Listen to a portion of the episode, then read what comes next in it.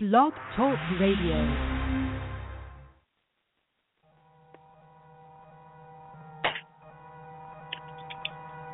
Yeah. It's Brick. What up, Red Pill? Blue Pill. Tell it. Know the Ledge Radio. Tuesdays and Fridays, let's go. I present you red and blue pill and prescribe you to take them both. Infecting these microphones, I'm the virus, I need a host. know the legend, don't cross it, cause you might overdose. Release those toxins from your conscience. Play the beat through stethoscope, this for my folks. The originators, atmospheric pressure raising. Thoughts be constantly in orbit, till my pages out of space. Cosmos, astrological, a star right in your face. Didn't plan it like Pluto, melanated, the greatest race. From niggas to gods, and clearly just a human display. Walking immortal, live forever through these songs I make. Bricketologists, discovered this very deep inside this continent. They had to pass many courses at their local colleges to study what this naga get. Futuristic shit 21, 25, and when that time exists, they will realize who the Messiah is. Let's break the foundation with that fire spit. Excelling yoga flames, I'm on my street fighter shit. I swear I wish my ancestors they ain't find this shit. Transatlantic travel, maiden voyage from their cargo, pick to picking cotton and sugar cane and then refining it. Time to restore our dominance.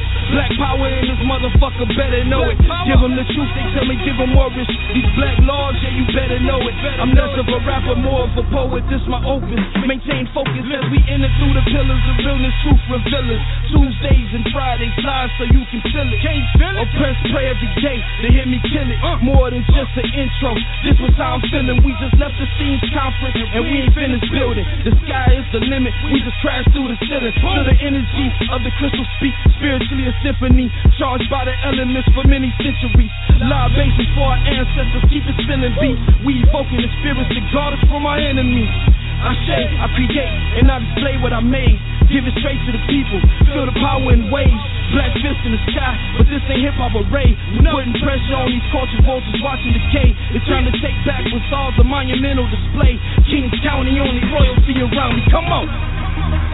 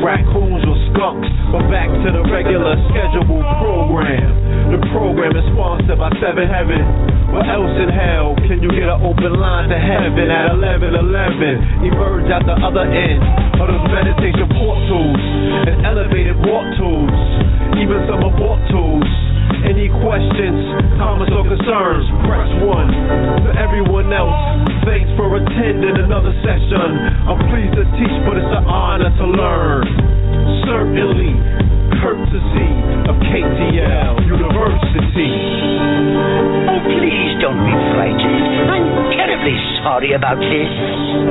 You are?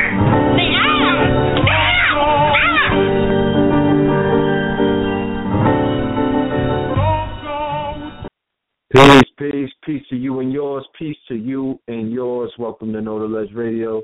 You are now rocking with the best. Yes, this is your host for the evening for the Red Pill. Soon to be joined by my co-host for the Blue Pill. Let me see if the brother's ready. Opening up line three four seven two seven three. Peace. Welcome to Know the Ledge.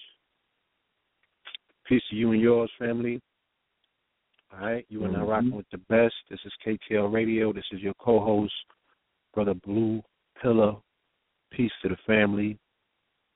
Peace to everybody in attendance. Peace to the family that's going to be catching us in the art on the archive. We see you. We salute you. All right. Thank you for showing up this evening. And um, yeah, man, this is monumental. I'm I'm actually nervous for the first time in like ten years.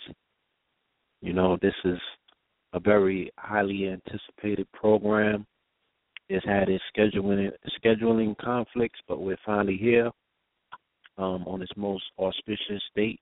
You know what I'm saying? Of three eight twenty sixteen, the day that we actually are bearing witness to a solar eclipse, uh, a new moon solar eclipse. These were the same conditions under which our brother Biggie Smalls met his demise 19 years ago in Los Angeles. There was a solar eclipse, new moon, and the Haley Bopp comet was passing over. When that brother Mm. met his demise the Saturday night outside of the um, Petersen Autom- Automotive Mu- Museum, right on Wilshire. I've been over there plenty of times, so may that brother's spirit continue to rise in power, and um, may his enduring legacy you know what I'm saying? Uh, live on. You know, Indeed. that's that's Indeed. That's big P O P P A, and we got Big Papa on tonight. So there goes a level of serendipity for you. I know, right? Indeed. Indeed, indeed. So, we're here, we're here. First of all, before we even continue, family, the chat room is open. If you want to go into the chat room, please, uh, please know that it is open and you are more than welcome to go in there and build with your brothers, drop links, you know what I mean, get the conversation going. Okay? But uh how was your weekend before we even continue? You know, let the family know how the weekend was. Yeah. And um, yeah, one let of them know happened last week. We were not uh, broadcasting. we we did not broadcast last week. We are um actively involved with getting 21st the Facts Initiative. It has become an exhuming um uh you know, this is our our life's work. This is our our life contribution to the family. So it, it takes a little bit of time, effort and energy to put into to make sure that everything is um airtight, you know. So that necessary time that we needed is the time that we had to borrow from our Tuesdays and our Friday evenings. And this coming Friday, I'm going to be in Harlem with our brother Ross Ben and the uh, some of the wonderful artists that are going to be included in the Cosmic Womb art installation. we have an art gallery showing. I'm curating gallery on 122nd.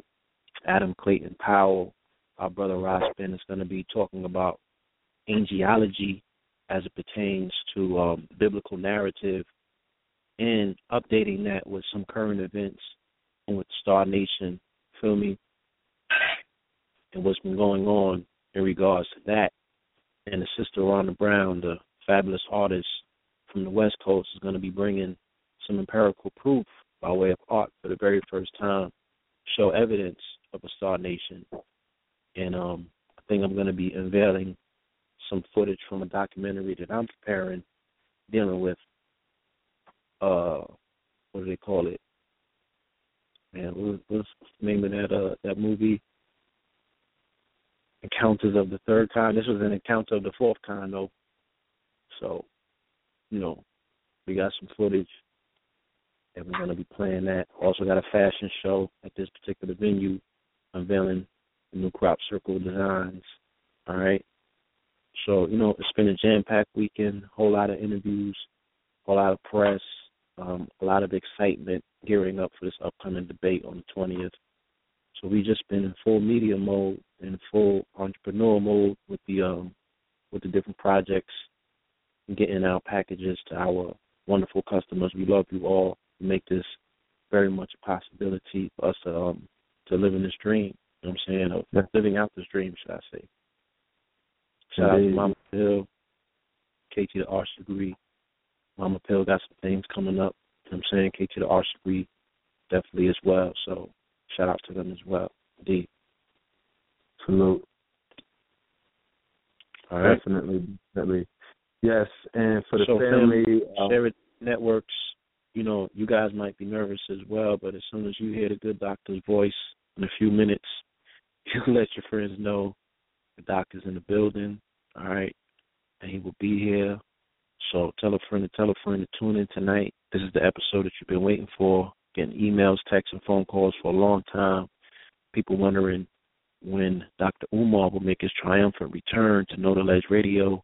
The time is now. The date is now. Let the family know to tune in. All right. indeed, indeed, no doubt. Yes, brother man. So, is there is there anything else going on that you want to build about? Uh, no. Not necessarily. Everything else speaks for itself. They could go and check videos out. There's videos everywhere. You know what I'm saying? I think everything else is pretty much self explanatory. My focus has definitely been on tonight, you know, what we have in front of us. So that's what I, you know? Yes, sir. Indeed. And the show is sponsored tonight, family, by kingscounty.bigcartel.com. That's K I N G Z K O U N T Y dot bigcartel.com. Uh, spring 16 is definitely on its way. The collection is crazy. And, um, you know, just judging by the way that people are reacting to the samples, it's going to be a very, very uh, long spring, long summer. Yeah. All summer thing. 16, apparelnormal.com. I'll wait. You know what I'm saying? I'll wait till the summer. Ain't no thing. Like I said, Yes, family, what you're looking at is is you know, it's not um sibling rivalry or competition. We are aspiring one another to go forward, to spring forth, you know what I'm saying, to share our excellence with the world. And this is how we inspire one another. We don't really get inspired from the outside world. We get inspired in house. You know what I mean? So we're just allowing you um some insight into our, our method that has allowed us to uh stay I won't even say ahead of the game, I'll be humble and just say on top of the game. You know what I'm saying? So Yeah. paranormal is just as much uh, the brainchild as Red Pill, as much as Kings County is the brainchild of Blue Pill. You know, It's a fact. you definitely look forward to that Seven Heaven Sea Moss. We got some real interesting things coming. Soul Gold Ward, of course. My power pieces. There's new pieces that are up there now. You got to look on the third page of the products, but there's some pieces up there. We're going to be rolling out a whole bunch of things in the very, very, very near future. Law 44, got a presentation coming for that.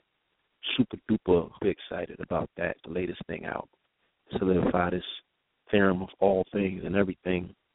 So, you know, those are the um the destinations that you could check out, law44.com, Soul Gold Biz, dot com. Um, the Ocean 14 Corp is coming back, still remodeling that site. Apparelnormal.com, and of course, brother, kingscounty.bigcartel.com. All right. And um, look forward to the 21st for the free webinar for the FACTS initiative. FACTS is the acronym for Food, Art, Clothing, Technology, and Shelter Initiative. We will be having a free webinar. You can sign up at FACTS, www.facts, F-A-C-T, dot Instapage, Yes. the same way that you spell Instagram, dot com. Come on down, family. We have a powerful, powerful, powerful presentation to share with you. It is solution based, it is economic based, and um, it is uh, you'll be a part of history. I promise you. So, you know, without any further ado, let's get into the program for tonight. Though I believe that our guest is in the building.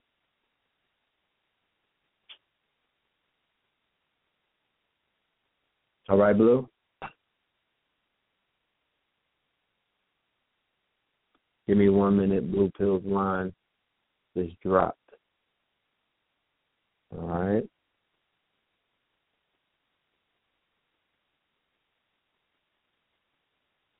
Yeah. So take this time, family. Like Brother said, share some links on your social media networks. Let the family know that the good doctor is in the building, and it uh, it's definitely about to go down. Brother Blue, you there?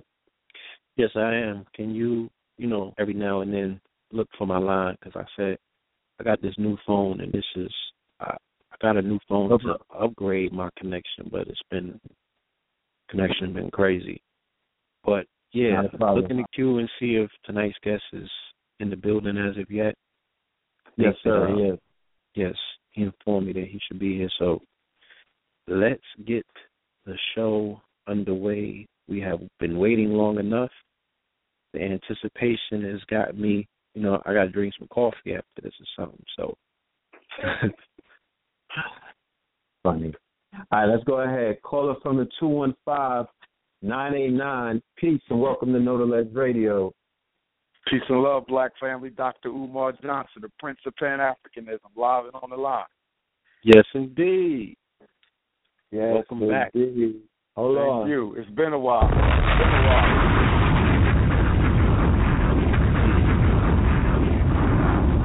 It's so long that we were able to acquire drones. So now we got a we got a sound effect with drones dropping bombs. Wait till you hear that one later.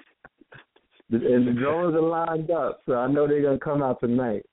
But how have you been, Dr. Umar? The last time I saw you, we were at the Million Man March in D.C. At the culmination, the ending of it. For some people, that feels like eons ago. Funny how time is moving so fast. Uh, for some people, it feels like ages ago, but it was just a few months ago. Um, how have you been since then, brother? Oh man, I've been well. I've been blessed. Uh, still traveling, still helping the parents, still motivating the youth, still uh, raising funds for the school, still spreading the good gospel of Garveyism. All has been well. Right now, I'm taking a little break for March and April. Actually, the first break I've taken in the past five years, but it's overdue. My body, my mind, the ancestors, and my Babalawo has been telling me that you got to take a break right now. So for March, I'm gonna just be relaxing. April, I'm gonna be relaxing, and then I'm gonna come back strong. May 2016 feels a little weird. I'm not used to resting, but uh, it's something I So- got to do.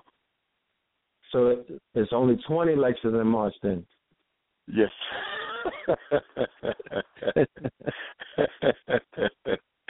yes, sir. Yes, sir. Okay. Just, just to be clear, I just wanted to tell it so they might hear it slow down. They think that it's just 20 on the board, fam. Slow it down. I'm saying falling all the way back. I'm only giving y'all 20 out of these 30 days. But um, Definitely. I first and and foremost it's only it's say, only a break from the lectures though. It's only a break from the lectures. I still got to continue the other work um, as far as getting ready for the Black Boy College tour coming up this summer. Obviously, still Yeah. scouting for a property for the FDMG. Still helping the parents. Still doing the evaluation. So it'll be a lecture break, but it won't be an administrative break. I still got to keep Team Pan African rolling. Well, what I was going to say is that ever since I saw you at the um on the lawn at the Million Man March, your overall visibility, you know, has tripled. You've been introduced into audiences that um, you know, are compromised of what we know as the mainstream as a result of both the breakfast the Breakfast Club um appearance and then also the Atlanta Housewives appearance. So Yes, it's like although you may be slowing down from the lecture circuit, your visibility and are you in the new Hidden Colors? Are you- are you in the part Uh, nah, uh, I had decided uh, that Hidden Colors three would be my last, only because I'm Okay. working on a documentary of my own. Uh, there's going to be a series of documentaries I'm going to be dropping, documentary, but I still support uh, the Hidden Colors. Definitely still support it. Beautiful, beautiful. I was saying that just to say that the visibility aspect will continue to grow. You'll be introduced into the living rooms, into the hearts and minds of the populace. You feel me? At a time where they are not necessarily aware that voices such as yours, if movement such as this movement even exists. So I've been privy to, to sit back and watch people discover you and, and to be enlightened by you and it's a beautiful thing. Well, it's been it's been uh it's been a blessing. It's definitely been been a blessing. The Million Man March, uh, to be honest with you, was a uh, that was a eye opener for me because although I travel the world and I get love everywhere I go, you know that Million Man March experience kind of about it. opened my eye to who I was because from the time I set foot on the mall, I think we got there at about 11 a.m. I think we left maybe four or five. I can't remember. But from the time I Yeah. arrived until the time I left, there was nothing but pictures. So that was about six hours straight. And even when the march was over, Ah. they were still coming for them. And I couldn't believe it. I said, wait a minute, all these people know me? You know, so it was a humbling, it was a very humbling experience. But I would have to say that the Million Man March was the first time that me personally, that I personally witnessed uh, the blessing that I've been given to be able to touch the hearts and souls of our brothers and sisters. That was my coming out party in many respects because I've never that I wasn't expecting that. I was not expecting to get that type of love all day long like that. If we, because when we saw each other, we were in transit. We would each one were getting back to their respective spots. If me and you had got time to build that day, when I saw you, the same words that you just shared with me would have been the same words that I would have shared with you about my awakening that just that just took place. And I would have been like, brother, can you relate? Because I'm sure that you can. Because every other person that I ran into and I and I we we talked about this, they were like, yo, we felt like we not only were we part of the march because we are part of the collective and we saw our connect our connectivity and our relationship. There's no degree of separation because people from every walks, from everywhere, every angle. It didn't matter the uniform or the colors. They were like, "Yo, red, yo, that's red, yo, yeah, yo, polite, yo, sa, yo, blue, yo." You know, everybody that was out there, they were seeing people, and I know the same thing was going on when you know the family was just showing you not only showing you love, but telling you, yo, I was out here just to see you. You're a superhero to me. I can't believe that I'm actually seeing you in the flesh. Like these are some of the things that I heard. So I know it. I, I mean, that was that was a that was. I feel like everybody who showed up, they um got to see the impact of how huge and how important and how his history making this work is in the now. You know. True that. True that. Yeah, it, it, it definitely humbled me, man. It humbled me, and um, it, it also showed me that. And I, I came back to the radio and I said that we can have, if we wanted to, a great gathering. It doesn't have to necessarily be called the Million Man March because there's a connotation that's attached to that, or there may be a, a certain you know, um, level of uh, judgment that one may put towards that, and it's understandable. So I would say a grand gathering, a great gathering where the family comes out under the premise of coming together for solutions the same way that we came on that lawn. Because I was like, I could do this every weekend. Like, this is not that big, you know? Right. What else are we doing? as a people at war. Like, what else are we doing that we can't do this four times a year? Like how people meet quarterly. And get up there because I would have loved to see you on that jumbo screen because I know you would have had that place on fire. The young people call it turned up. no doubt. So, you know, I aspire to see that in this lifetime when we come back together as the collective and there's no restrictions or the the lineup is is um people that I'm very familiar with.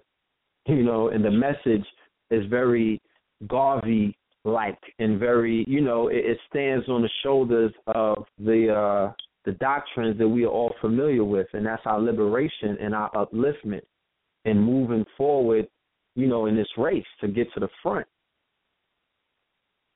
You know, now because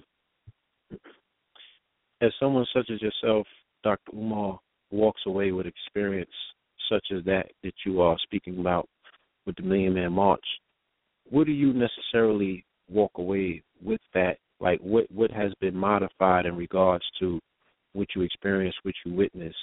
You know, how do you galvanize all of that energy and all of that reciprocation of love? Like what does it charge? What does it tell you? You know, what changed me, after that?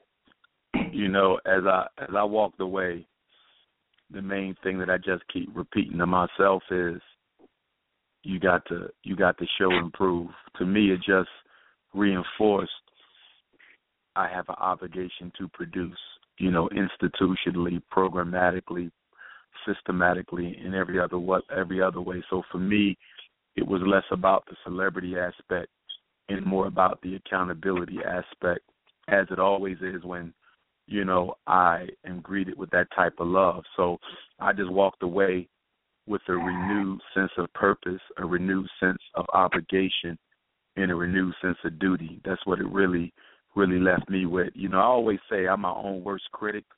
Uh, there's no critic I have that is worse than I am with myself.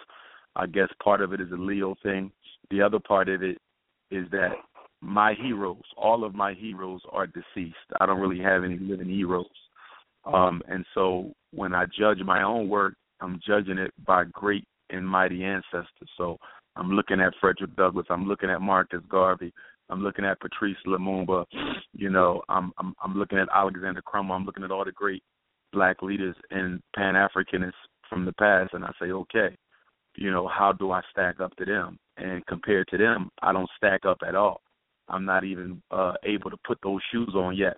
But that's my level of comparison, and I do that on purpose so I never get complacent with what I'm doing because it's easy to get complacent when you're kind of quote unquote on top, so to speak. You know, being the most requested speaker around the world with no mainstream endorsement whatsoever. That's unheard of. And you can get very complacent and you can get very brainwashed by your own ego. So to keep myself humble, I'm constantly comparing what I've done to a Dr. King, to a Malcolm, to a Medgar Evers. I'm constantly, you know, saying to myself, uh, you know, King was already here at 27. You know, Malcolm was there at 39. You know, Garvey was there at 32. Frederick was there at 28. So that's how I stay humble by comparing myself to the great ones.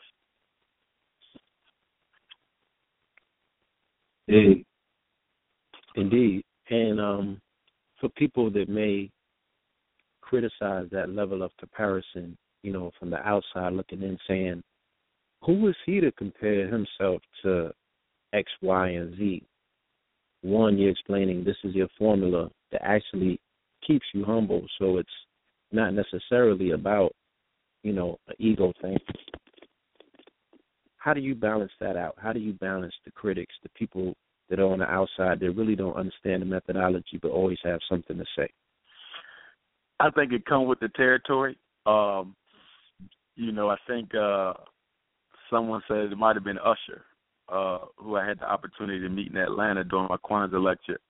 Uh, very conscious brother, believe it or not. But I think it was him who said in an interview that once you have people talking about you all the time, that's when you quote unquote know you made it to an extent. And so for me, the criticism is just a reminder that I'm relevant because if I wasn't, you wouldn't be so concerned about me. I mean, the people who put so much time and energy in trying to tear me down uh wouldn't worry about me that much if I wasn't relevant. But again, it's a blessing in disguise because a lot of people came to know me and my works. I've saved a lot of people, helped a lot of people save their children by virtue of the hate. Because what happens is the hate is a magnet that draws people in. And when they hear these disturbing things said about somebody, naturally, you want to go and research that person. Like, who the hell is this Dr. Umar Johnson who's going around saying he has a doctorate when he don't, or saying he's a school psychologist and he's not, saying he's related to Frederick Douglass and it's not true. So naturally, when you hear those type of false rumors, you're like, wow, these are some very bold lies that this man is putting out there. So naturally, it leads them to go and sample my work, hear from me, contact me directly. And there's been a lot of people who were actually brought to me by way of the haters looking for further investigation who once they found out, you know, who I really was and what I was really about, they actually became staunch supporters of mine. So mm-hmm. that's not to say that I would rather have the hate because I would rather not have it. But I've yes. seen where even the negativity can bring about a positive end. You know, almost like a, a, a an alchemical type of a trans transmission, so to speak. You know, turning Trans, evil into transmutation. good. Yeah, transmutation exactly. is alchemy very on another so. level. Very much so. You know, So- but also I have a support Yes. group of people. Many I know, many I don't know, who regularly come to my defense. Like a lot of times, because I'm so busy, I don't have time to see what. If you notice, I don't respond to anybody on Facebook, Twitter, Instagram. I don't respond because I'm too busy. And if I respond to one person, I got to respond to everybody. And a lot of times, when I find out about a little hate hate campaign that may have started, supporters of Dr. Umar Johnson had already canceled that out. They didn't already took care of it before I even had a chance to see it. So I'm grateful for the love, and I want to shout out all the people out there who support Dr. Umar Johnson and my mission because they really helped me keep my mind clear for the work I have to do as opposed to dealing with these little petty stripes because a lot of time they're able to put out those fires for me because many of them know the answers to those questions. If you follow me in my career, you know where I got my degrees from, you know where I got it from. I recite my entire family tree at the end of every lecture. So, I mean, a lot of the false allegations can be easily dismissed by anyone who knows Dr. who know Dr. Umar's work, but I would say for every hater or every detractor that I have, there's 10,000 people who support me. So in the overall scheme of things, really doesn't matter that much. Like it hasn't impacted anything that I've done. If anything, it's made people support me even stronger for the fact that people will try to tear down somebody who does the type of work that I do for our children. Indeed. Indeed. Yes. Um now going into that particular topic of um, what we call quote unquote haters or detractors or just plainly just critics, you know, what is it that, you know, would you, because you said that you are the most requested scholar country in many respects, maybe, you know I'm saying, throughout the world in regards to someone who does what it is that you do without the mainstream support. Now, what are you doing that you consider is different than what other people are doing that makes what you're doing that much more successful? Do you think that it's more so a divine mission? Is there a divine imperative involved that will allow, like you said, to have such a resounding effect on the populace of people where you could go to the lawn and get all of this feedback, right? It's touching people in ways that you can't even imagine. Do you see this as part of more so a quote unquote divine plan. In um in African spirituality, it's believed that we all have a destiny that we choose when we come into this world. We choose it before we come through our parents. We actually even choose our parents. And that destiny, although it is fixed, it can also be ruined by you and the bad decisions that you make. And yes. so for me, I would be lying if I didn't say that I believe that there was some sort of divine hand operating somewhere within my life.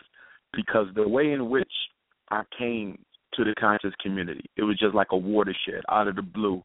As the elders often say, you just came out of nowhere like gangbusters and took over. That's what the elders say. And I wasn't even looking to do that. It just kind of came.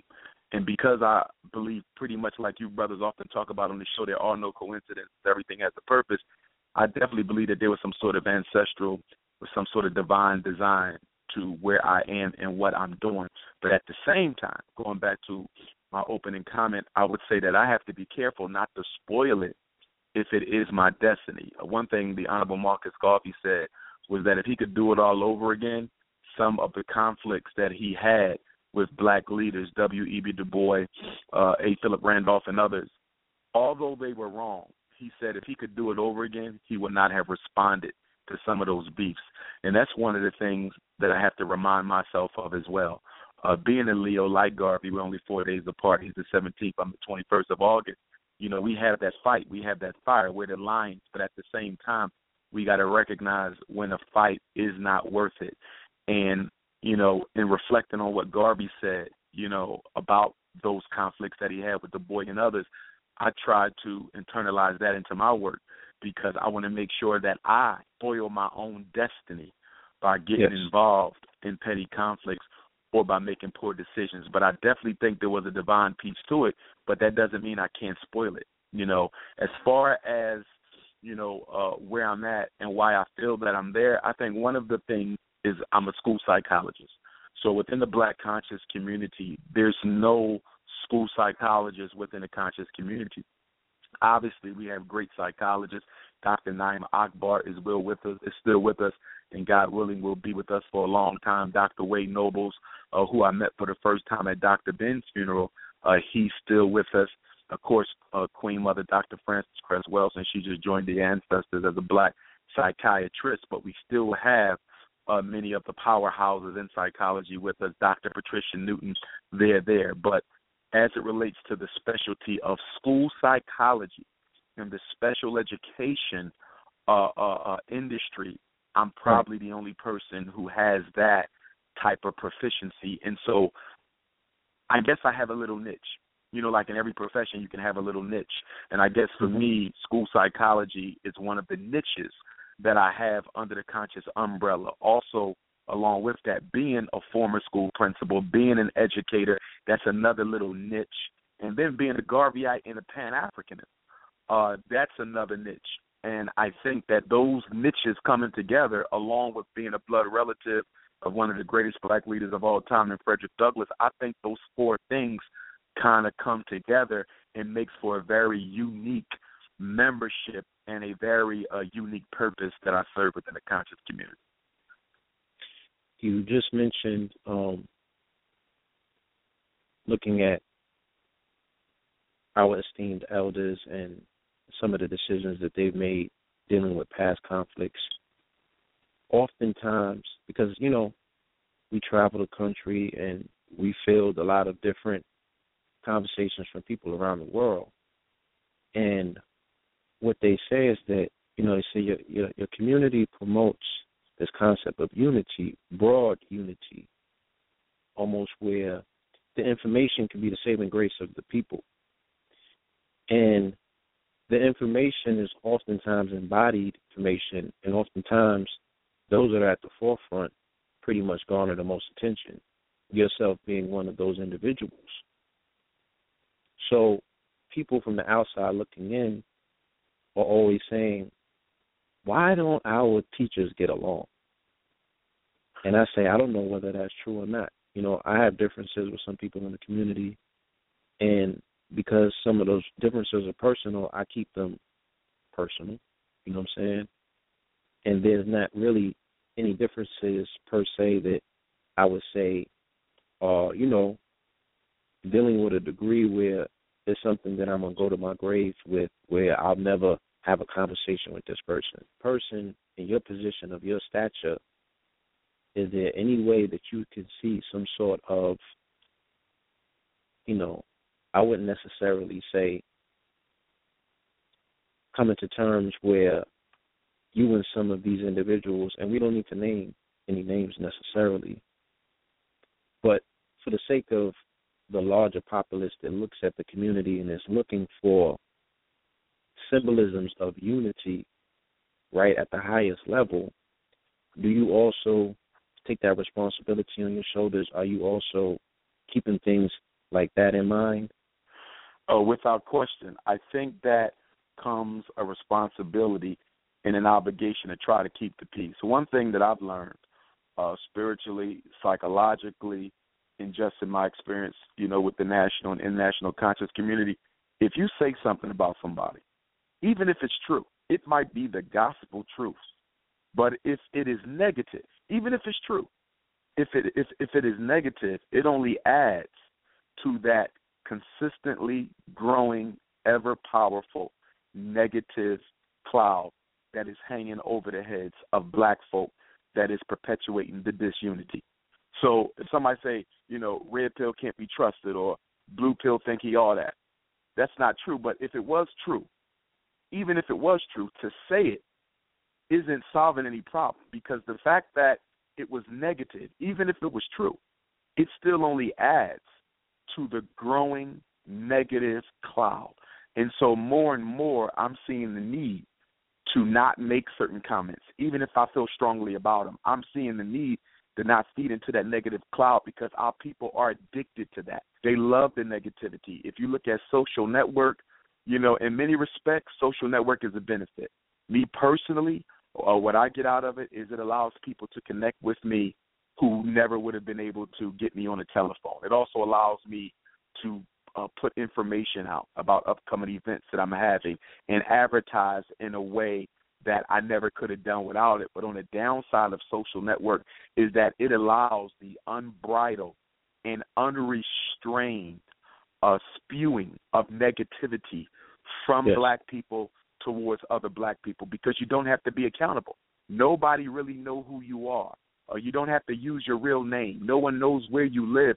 So all of your negative uh, uh Willie Lynch self hate can be released onto any other African person or on African people in general, and you never have to be held accountable for it. So what you see on social network, unfortunately, is a very, very, very unhealthy communication of the worst thoughts, the worst feelings, of the worst aspect that a black person can have toward another person unrestrained because you don't have to be accountable for it. And for that purpose, you know, I'm beginning to look at social network as more of a hindrance than a help because that that negativity that you're constantly seeing being thrown, the way black people respond to other black people, it's not out of love, it's out of pure hate and uh and, and, and education. I just think that that's a piece of social network that has not served us well. Now, as a psychologist, um, as someone who has traveled the country, traveled the world for that matter, you have a pretty decent gauge on who our people are and what our people are involved with because you're you're you're hearing the sentiments of the people everywhere that you go, and I'm sure that you're finding the commonality in what those sentiments are. And if not, you could say, okay, well, this issue might be more integral to the people that are in this location as opposed to that location. So, as a psychologist, how would you diagnose us as a people, as a broader community, one, and then, like you said, as a community and social network, or how would you diagnose social network? Period. Do you do you recognize it as a grand experiment?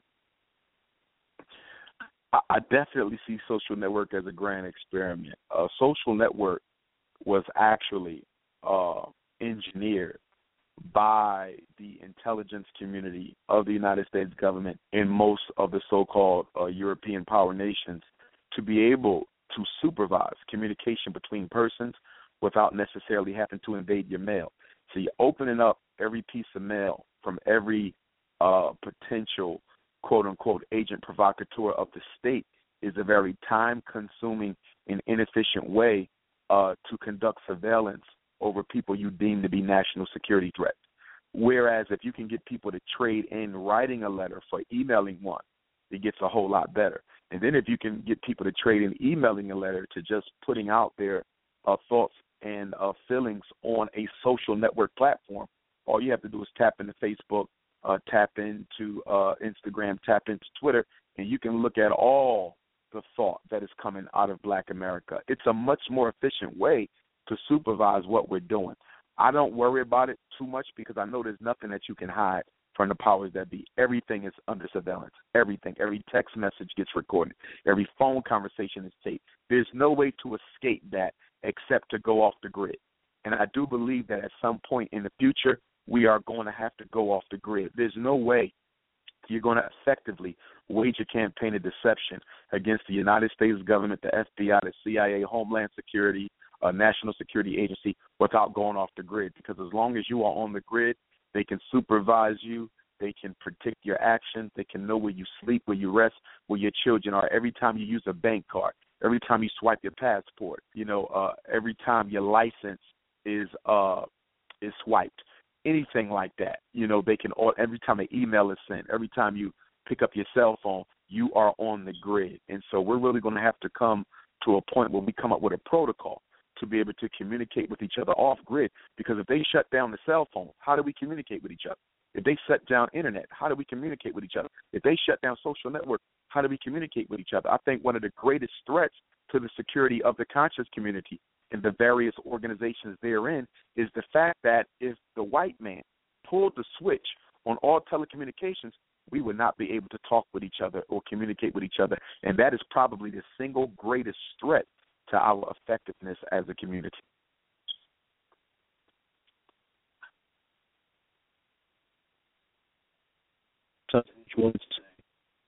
One thing I wanted to say too, going back to your question about the commonalities that I see globally.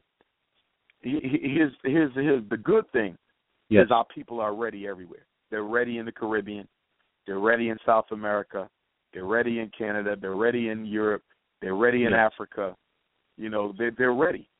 The sad thing about it is there's no community I've seen on the planet. There's no black community I've seen on the planet that I think is a good example for others to replicate. And that's mm. the sad thing. Even with all the positive energy, all the youth that are ready to get organized, I don't see an example of a community that is even halfway to where we need to be. Wherever you go, you see the same petty differences. You see the ideological tribalism. You see the male female uh, schisms. You see the elder youth schism. You see the black bourgeoisie. You see the uh, love of materialism. You see the illusion of inclusion. I mean, literally, the way the white man has set up white supremacy globally is that every black community, wherever we are, we suffer the exact same things. And in many respects, we suffer them in the exact same ways, which is ironic Right. because wherever I go, people often tell me that you've never seen a black community like this. Every black community in the world thinks they're so unique to a city in America. No matter where I go, I could go to Detroit, I could go to Chicago, I could go to Houston, Dallas, Austin, I can go to Raleigh, L.A., Long Beach. It don't matter where I go. Uh, folks are going to say you haven't seen racism or black oppression the way you see it in this city, and it's not true. It's the same way everywhere. It's like white supremacy just put together a plan and literally just franchised it. He franchised white supremacy for every black ghetto in the world. God Well, could it be could it be the society by the way of you know us being in the we're in Rome, so we're inside of a system, and the Westernized system, the way that um, Dr. Frances Cress Welsing uh, breaks it down, Neely Fuller breaks it down. The whole system is having an effect on the psychology, right? The spirits and the energy, like you said, the grid. So it, they're affecting the grid where they're just the system that, everybody falls under because it's attached to religion, it's attached to education, it's attached to the food system, it's attached. So it's almost like a formula that they're following, similar to the, you know, similar to Sigmund Freud, similar to all of these different formulas that were created by these psychologists in order, you know, Pavlov and all of these things. So at what point do we begin to go into these areas and we see the same pathologies and as a as a as a, as a psychologist or a group of psychologists how do we now go into these areas and apply the antidote like how do we apply the remedies because it's a good thing that it exists the same the same way everywhere because at that point the hundred monkey theory or the law of correspondence begins to take place, or we begin to make um, studies of case studies of different areas that we work on. Well said. Here's what I think. I think that two things. It's like when someone comes into therapy, first thing you got to evaluate two things. Number one, their readiness for change. Their readiness for change. When someone comes into therapy, the first thing we're trained to do is to evaluate how willing are they to change? How willing are they to stop smoking? How willing are they to stop using cocaine? How willing are they to overcome their low self esteem? How willing are they to climb out of their depression? Readiness for change means everything because if you're not ready to change, you're not going to. And so, despite all the motivation that I'm seeing around the world from our people, a lot of our people are still reluctant to change because of the fear of the unknown.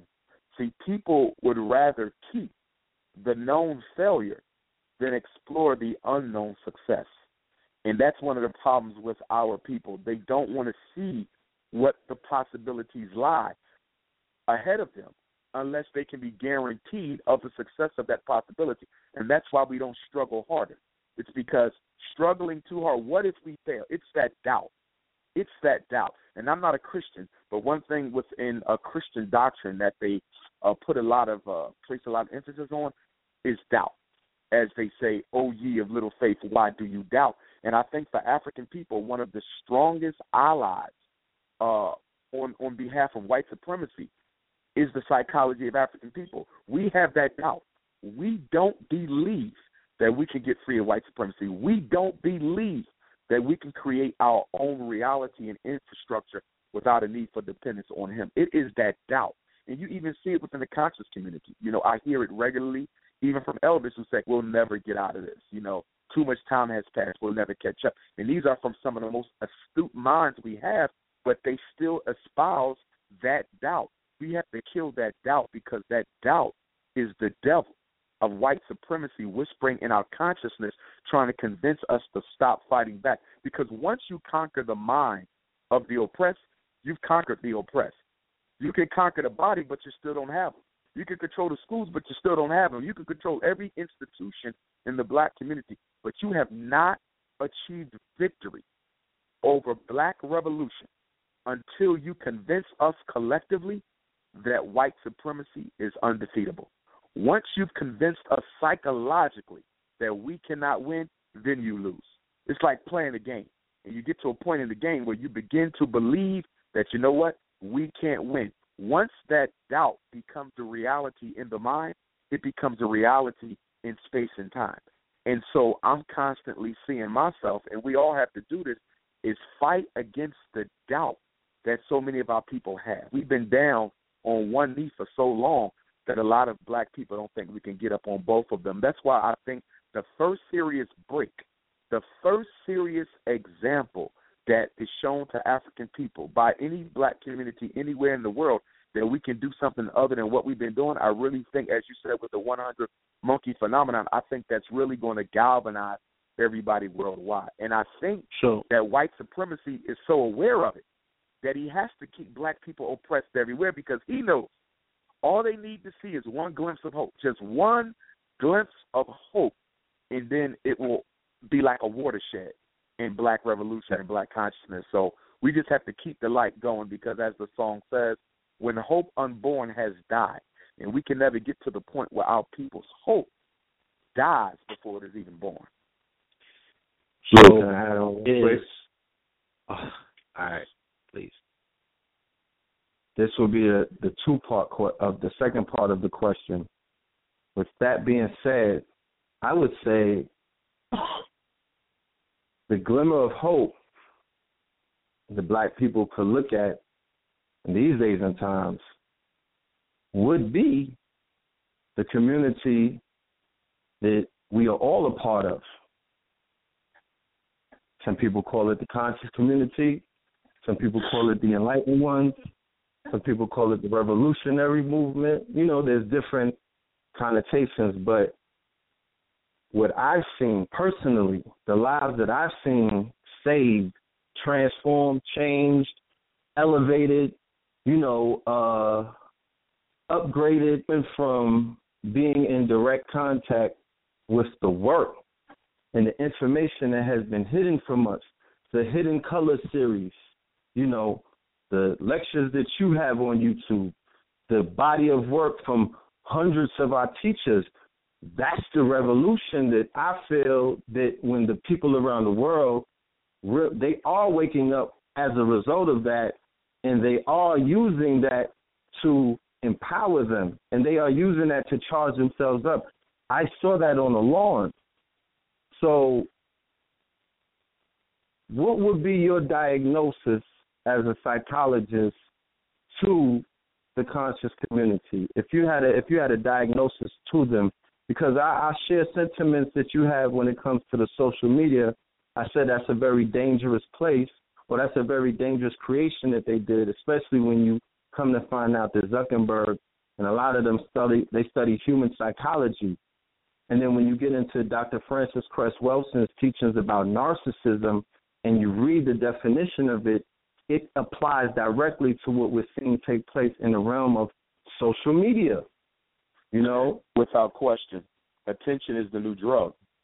Social yes. media has made attention the new drug. Everyone wants yes. to be seen, everyone wants to be heard, and they're willing to pay any cost for that to happen. It doesn't matter how ridiculous they look themselves, it doesn't matter how disrespectful they present someone else as. If it achieves the desired uh, respect, excuse me, the desired result of being more seen, of being more uh, more more present, of being more noticed, then it was worth it. And so I'm seeing the drug of attention be exploited by way of of, of social network. Um, as far as the conscious community go, I think the consciousness has been a tremendous boost to our people, but it has its limits and it has its limits because consciousness is not going to save us. Consciousness is necessary for us to be saved, but it is not sufficient by itself. Ultimately, if the conscious community does not begin to build institutions and programs and services that cater to the basic needs of African people, then the conscious community is going to risk being impotent. Church has become because we're, we're, we're becoming another megachurch in many respects. The information is good, the consciousness is necessary, but where are the schools? Where are the hospitals? Where are the distribution networks? Where are the factories? We must have a manufacture a manufacturing, production, and distribution network. That is essential for any healthy community, and the conscious community does not have that. We've been largely limited to information and knowledge. Information and knowledge. Again, that is critical. If someone comes into therapy, I have to help them understand their addiction. What triggered the addiction? Where it came from? What were the early experiences in your life that brought this about? But guess what? After someone understands their cocaine habit, that doesn't solve the cocaine addiction. Right. Knowledge of the addiction does not eliminate the addiction. Knowledge of white supremacy doesn't eliminate white supremacy. Knowledge of the black contribution to human civilization does not eliminate black oppression. After you have gathered the knowledge, you then have to use that knowledge as a motivationary force to bring about the necessary activity to produce the change, produce the change in the lives of African people. The basic needs food, clothing, shelter, job, health care, security we're not dealing with that. And I think until we start dealing with that, community will never be what it really can be because we're comfortable with the information. As I always say, the information is the means to the end. It is not the end. But it seems like within a conscious community that we've made knowing stuff the goal. But you don't know stuff for the sake of knowing. I didn't go through college to know this for the sake of knowing. I learned it so I could use it to help right. people. So how are we using the information to transform the physical reality of African people and not just the consciousness?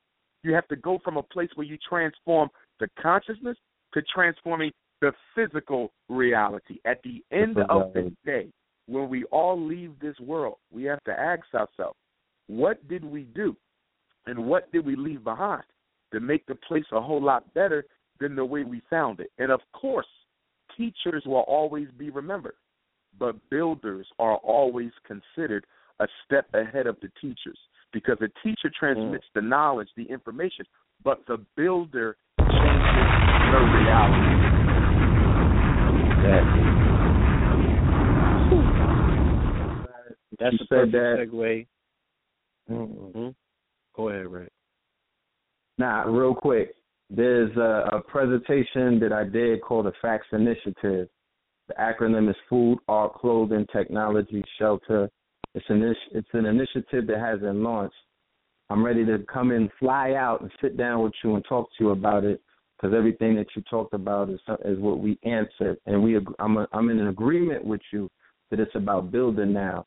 It's about taking this and taking it and turning it into wisdom. And, you know, we want to see our, you know, like we want to see the college come about. We want to see our institutions come about by the people, from the people, we the people come together and get these institutions and build communities and get land and everything. But I'm glad that you brought that up. So, Blue, go ahead. Yes, that's again, that's another perfect segue to where I wanted to go my next question to Dr. Umar would be after everything that you've just shared and the importance that you're talking about in regards to getting people out of a state of complacency where they actually want to move and get some things done, you know, and us understanding biology, the best way to do that would be to have people to one another. You know what I'm saying? In a quote unquote community and not a virtual one, but something physical now I remember probably wasn't the last time you was on the ledge. Maybe it was the time prior to that. You were talking about the fact that you hadn't yourself yet settled on what you considered to be your final resting location, where you would call home, and things of that nature. at this point in your travels, at this point in your development, do you see the um, possibility that you know maybe you might build this community around where you decide to settle? Maybe you might want to go and get this land, and we can all collectively put our hands together and build this school that you're looking for. You know what I'm saying? That you're calling for, for that matter, and bring people to us rather than going out amongst the people where they are at, you know, which are already these environments that are already compromised, and start pulling out people out of these structures and bringing them into something that's more collective, where they can galvanize their power as one. Uh, without question. In fact, that's one of the scenarios, you know, that I have uh, where I often talk about the school. I say, well, the school will not just be about the school; it will merely be the nucleus for a new Black Wall Street. Because if you have all those children living somewhere and the teachers living there, the parents are going to want to live near their kids. You're going to need a gas station. You're going to need a fire department. You're going to need a supermarket. You're going to need a hospital. So just by virtue of necessity, to meet the needs of the people who are actually coming for the school, we will end up building a self-sustaining community. And so one of the things that I've been looking at, I've been looking at schools in the city, and then I've been looking at schools in rural area surrounded by land, which allows you to build. One of the reasons why I like St. Paul so much is because it has so much so much acreage around it that would allow us to buy more land as necessary to stretch out. You know, one of the right. reasons why I don't want to settle for a regular school in the city is you don't have no room for growth. You have no room for growth so obviously, right. you know, a rural school situation would be uh, favorable to a metropolitan uh, school situation. And then, of course, the potential of building a school in Africa is something that I've been eminently faced with lately because of my communication with some of the traditional rulers in Africa who really, really, really want me to take that half million dollars that the people have helped me raise and bring it to Africa because if you translate five hundred thousand dollars you transfer that into Ghanaian currency and Nigerian currency, you know, Senegalese or Liberian currency, you already have over two million dollars. I could build the school of my dream in Africa tomorrow. The only reason why mm. I'm reluctant to do that, even as a Pan Africanist, is because I know a lot of our parents are not going to feel safe enough due to the brainwash that has been taking place against our people as it relates to Africa. A lot of our parents will not feel comfortable enough to send their children over to Africa to learn. That's the only thing keeping me from doing it. If I knew that the parents would, you know, uh, be behind uh, the fact or be behind the mission to have their sons educated in Africa, I would build it there without a question. It would just bother me to have this state of the art school in Africa and not a single African American child, so called African American uh, boy, could benefit from that. That's my only yes. hesitation you know as I know that if you put the call out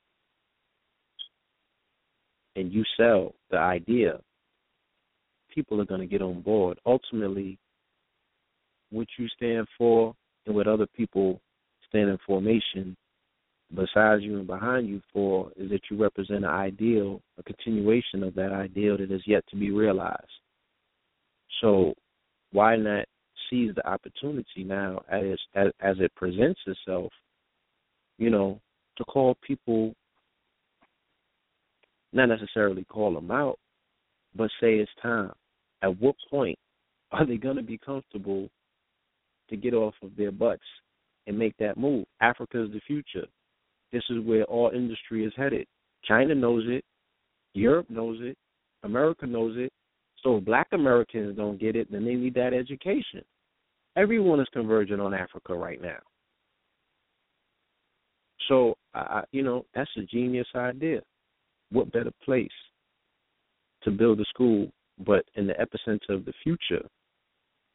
That's Africa right now. And that's that struggle. You know, I totally agree with you. I totally agree with your logic and your reasoning. You know, and obviously, you know, that's my logic and reasoning as well. In fact, these two months that I have off, I actually plan on uh, going over uh, to Africa to speak uh, and meet with some of the ministers of education there. I actually plan to do that uh, to see, you know, what they propose, what type of logistical support, you know, they will provide me with. So that's something I plan on doing while I'm off these next two months to actually gauge the interest and the sincerity there, you know. And if everything lines up, if everything lines up, you know, that's where it will be. I mean, I did want the first one here, just for sake of our brothers here, you know, our, our, our boys, you know. But if everything lines up on the continent, then without question, that's where the school will be. Yeah, I, I would um, you know, I would ask of you to, to to to take that to the ancestors, brother. You know what I'm saying? Like, and see what they have to say because that is in line with um the future directive of where the planet is headed. You know what I'm saying? And with that, I wanted to ask you, what are your thoughts on uh, politics, U.S. politics for that matter? We're in an election year, and the atmosphere surrounding the politics of this election year speak to the fact that whoever may land in that particular position in the next few months, they're going to terraform and change, you know, the ways and means of society. From my purview, it might be different from yours. So I wanted to know, from your perspective, you know, from what you're seeing and what you're hearing, what do you think about this whole political cycle? I think that as it relates to our people, as it relates to African people, I think that the policy will always be what it has always been, and yes. that has been racial oppression and extermination. I think it's sad in many respects to see how black people begin to act a fool as if voting for the president is somehow uh, the most important thing that they can do to help black people. They told we're so miseducated about politics and how it operates. Politics uh, doesn't control the resources. The resources controls the politicians. Everyone yes. running for president is a multimillionaire. Everyone running for president is a multimillionaire. Every last one of them. None of them are poor. None of them are working class. Politics is nothing more than a private agenda masquerading as a public service. That's all politics mm-hmm. is. A private agenda masquerading as a public service. In other words, right. what the rich have to do, because the rich are few, the poor are many. So, in order for the rich carry out their agenda, they have to make sure that the masses have been fooled or brainwashed or cajoled enough into believing that the agenda of the rich is somehow going to serve the needs of the poor or the needs so of the masses. And this the illusion of inclusion. Is, the illusion of inclusion. The illusion of inclusion. Because you got to realize something. You can't have democracy and capitalism coexist in the same society. One of them has to be subordinate to the other. Capitalism is the rule of money. Democracy is the rule of the people. You yes. can't have rule of money and rule of the people. You can't have that. One takes precedent. So in a democracy, the majority rules in a democracy. But in capitalism, it is the rich who rule. So those two systems are actually at odds with each other. So how do you reconcile that? Having the rich convince the poor that the decisions they make are actually in the best interest of the poor people. Because America is a representative democracy. It's not a true democracy. True democracy is everybody votes, you count up the votes, that's who becomes president. Period. The people choose. That's what they tell you happens, but that's not what happens. America is a representative democracy. That means what? That means that instead of the people choosing directly, they choose the rich people who are going to make the decisions for them. Right. So Delegates. you choose right. exactly the delegates, the state senators, the state reps. Remember, the laws for the state aren't made by the people. The laws on the state level are made by the legislature, the state Legislature. rep, and the state mm-hmm. senator. Same thing on the federal level, U.S. Congress. The laws aren't made by the people. The laws are made by the state, the U.S. senators, and the U.S. rep. The, so you have a representative unquote, democracy. Right. The exactly, which is representatives of the nothing people. more. Right. Exactly, which is nothing more than the rich masquerading as representatives of the poor. Mm.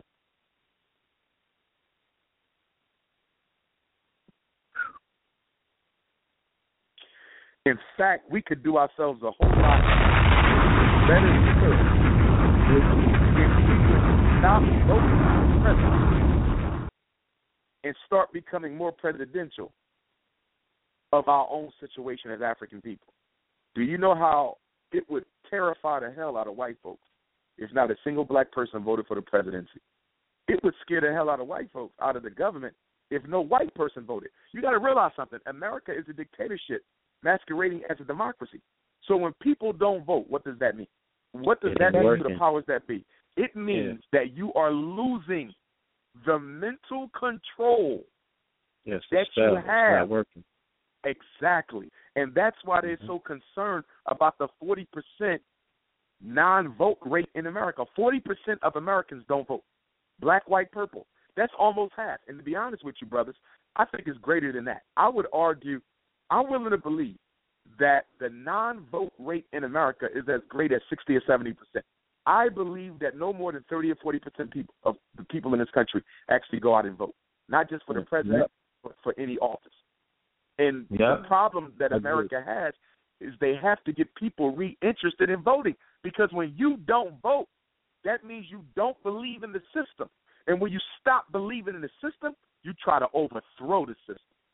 Mm. Right. Spoken like a true psychologist. I, I would gather Mm-hmm. that that means that you're not feeling the burn. No, not at all. I'm not feeling it. him. I'm not feeling Hillary. I'm not feeling Trump. I'm not feeling none of them because Yeah. their agenda for African people is homogenous. You see, Yes. nobody's asking them what they plan to do for African people. In fact, they did ask Bernie Sanders. Somebody asked Bernie Sanders something about black black folk, and guess what he said? He said exactly what I said he would say. He said Obama didn't do anything for African Americans, so that doesn't obligate me to do anything either.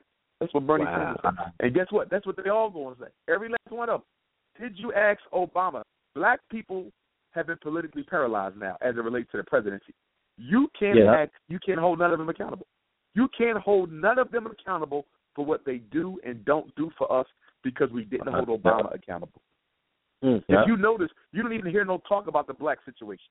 You don't hear no talk about the black situation. Now you see, you know, you see some uh, patronizing going on for the black vote, but that's Right. only symbolism. That's empty symbolism. You don't Yeah. really see no strong agenda behind agenda. what we're going to do for African Americans because hey, Obama None didn't do necessary. nothing, and black Yeah. people let him get away with it. And near one of them said that the shootings from the police will stop or the brutality. Near one of They them, won't even touch and nobody They won't even touch nobody pushed them to say anything. Nobody No, sir. pushed them to In say fact, anything. Two Remember- two things you never hear talked about. Two things you never hear talked about, not just in presidential elections. It could be Yeah. governor, it could be state rep, U.S. rep, council person, ward leader, mayor. You never hear anybody talk about changing the miseducation machine, and you never hear any talk uh, talk about anybody changing police brutality. They never talk about police. They never talk about teachers. Why? Because those are the two largest unions in Unions. America. Yes. You see that? White Shut women are the teachers. White men are the cops. They they Yep. their wife miseducates your son, and then her husband locks your son up. So they don't Okay. ever talk about schools, and they don't talk about police. They will never touch that because in order to keep black people in their place, you have to educate children. You have to make sure that there's ample opportunity to arrest them for petty crimes. You can't keep a black underclass unless you have miseducation and police brutality. Those are your two greatest forms of control mental control by the schools and physical control by the police. That's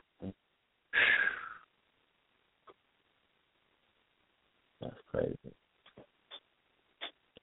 I mean, you know, I think that it's, it's it's just a way that you analyze things and put them together. You know what I'm saying? You're not a you don't gotta have a ten minute diatribe to make something so apparently clear. And I think that um that might be one of the main reasons why you all requested all over the planet for your expertise, brother. I appreciate that, my brother. I appreciate that. And one of the big issues that our people have is understanding racism. They still don't understand white supremacy. Black people still think that white people have to hate you to be a racist. White people ain't got to hate you to be a racist. Hatred Mhm. is personal. Hatred is personal. Racism is about guaranteeing a systematic advantage over all non white people in the world. It has nothing to do with how they personally feel about you. The Right. average white person don't even know black people. They don't even have a personal relationship with black folks. So racism ain't got nothing to do with a personal feeling. It can. You do have white folks who hate black folks, but you got white folks who don't feel no way about you one way or the other, except that they don't want to lose the white privilege that their skin color provides them with. That is it. And the reason black folk keep on misunderstanding racism is they keep looking at it from emotion. Emotion. Stop thinking that every white person gotta hate you. See, this is where black people get confused because they'll say, "Well, I have good white friends. I know white people. They don't hate black people. You know, I work with good white people. They would never do something against me." Okay, you're confusing personal. That's personal. That's personal. But that same Yeah. white person who likes you will systematically work against your best interest in order to keep white people in control.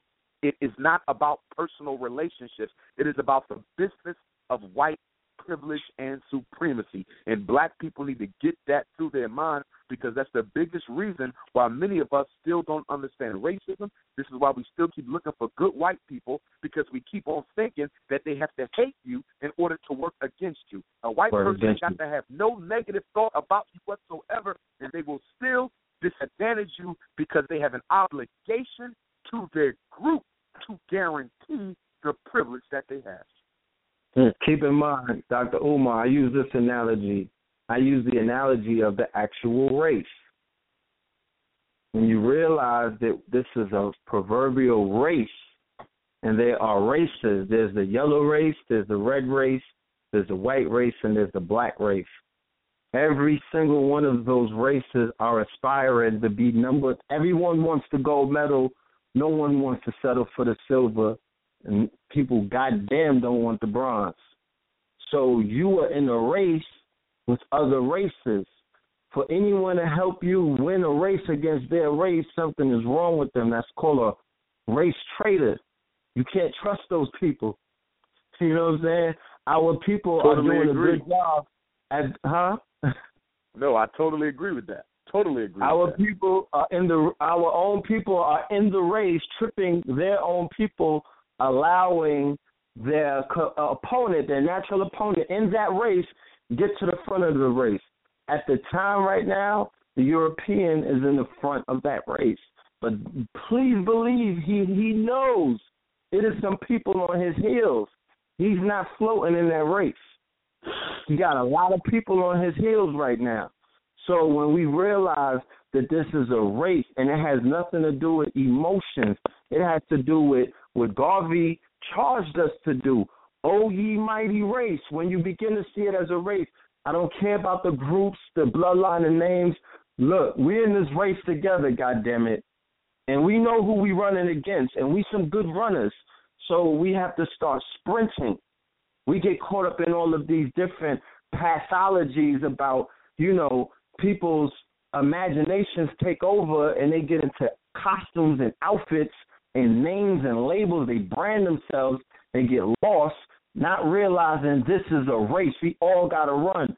So if we're doing all of that to help each other win the race, so be it. But if we're utilizing all of that to trip each other up and to have fights in the middle of a race, it's not going to work because these people are taking off around us. So it's race. Exactly. Is the race. Get to the fucking front of the race. You know Get to what I'm the saying? race We- and we stop trying to help everybody win with you. Black people Yes. are dead last because we feel guilty and nervous and insecure about being for ourselves first. Black people About are running a still good hung race, up yeah. over that. You still hear black people say, "Well, I want to help black people, but I'm not a racist." Why do you have to qualify yourself as not being a racist just for being for your people? Nobody else has that schism, but we have this colorblind schism. We have this multicultural schism, and we got this uh this uh religious savior complex where we feel we got to save the whole world before we saved ourselves. No other culture is trying to save no other culture but us. No other culture is trying. Jews ain't thinking about Arabs. Arabs ain't thinking about Latinos. Latinos ain't thinking about blacks. Chinese ain't thinking about Mexicans. Mexicans ain't thinking about Chinese. nobody has this schism of having to look out for other groups before they save their own, except black people. And this has been one of our age old weaknesses, and we better break out of that shit. Because if we don't, we'll be exterminated. And all it really is, what it really is, is a self hatred masquerading as a human interest. It is a self hatred. In other words, my son is hungry. My son is hungry. But there's 10 other hungry kids on the block. I'm going to Mhm. take my son and go feed everybody else before I feed my own child. That's not love for everybody. That's a hatred for my own flesh. That's what that is. And so black people's humanitarian complex, we got to understand it for what it is. It's not really a humanitarian complex. It is self-hatred masquerading as a human interest because you don't want to admit that you would rather die for anybody else except black people. Mm. Damn. Um, brother Umar, can I take this time and open up the line real quick for our Sure. brother Rich, Sure. the third the third pillar. Calling from the six four six four seven two. Peace. Yo, you hear me? Yes, Loud we do. clear. Clear. Oh man, what's up, Doctor Umar? Peace and love, my brother. Peace and love to you. Yeah, peace, peace, man. Last time I seen you, man, you was in Harlem, man, and uh, I got a chance to ask you a question. And uh years, you know, fast forward to now, man, I'm very proud to what you have become, what you have, what you have accomplished. So I just want to say, you know, big ups to Dr. Umar Johnson for everything he has done in his career and everything he has done for uh black people globally. Um, just and just and just analyzing uh everything just analyzing everything I've heard so far, you know, I'm listening. I got excited when Red and Blue told me he was going to be on the show. And um I'm asking you, do you think there was some type of divine intervention with uh, you know, your success um, you know, as a speaker? And I'm saying to myself, I have the privilege of being uh somebody who I filmed your first lecture, uh, Brother Shabazz. One of your first, le- I'm sorry, one of your first lectures, Brother Shabazz brought you to Brooklyn, Long Island University, and I'm like, yeah, I could totally agree with that. Like, Brother Umar just skyrocketed. He was moving like a like a like a fucking locomotive, man. Like it was it was it was a it was a sight to see. Like how fast this brother just just just blew up. Like it's like it's one of the things. Like imagine watching Steph Curry play and it's you know when he had that game versus OKC or watching Kobe drop that 82 point game and it's like you sit back and you on the outside from the outside perspective and you're like wow this is a bad motherfucker here. And I'm just watching it. But so so I, I I'm able to see that from a perspective maybe a lot of other people aren't able to see. But at the same time I'm also able to see the perspective of uh white supremacy and I'm able to see how they basically conquered every facet. If you study Neely, Neely Fuller, study Frances Cress Welsing, I mean Dr. Ben, how they was able to conquer globally everywhere. You know what I say to myself, Dr. Umar? God damn, this had to be some type of divine intervention. The same shit I say when I analyze your uh, uh, um uh, your rise. When I analyze their rise, I say, damn, this shit had to be divine intervention. So my question to you, Dr. Umar, is do you agree that it had to be some type of divine intervention? And if so, what was the reason for that divine intervention? Was it to teach us uh, black people a lesson?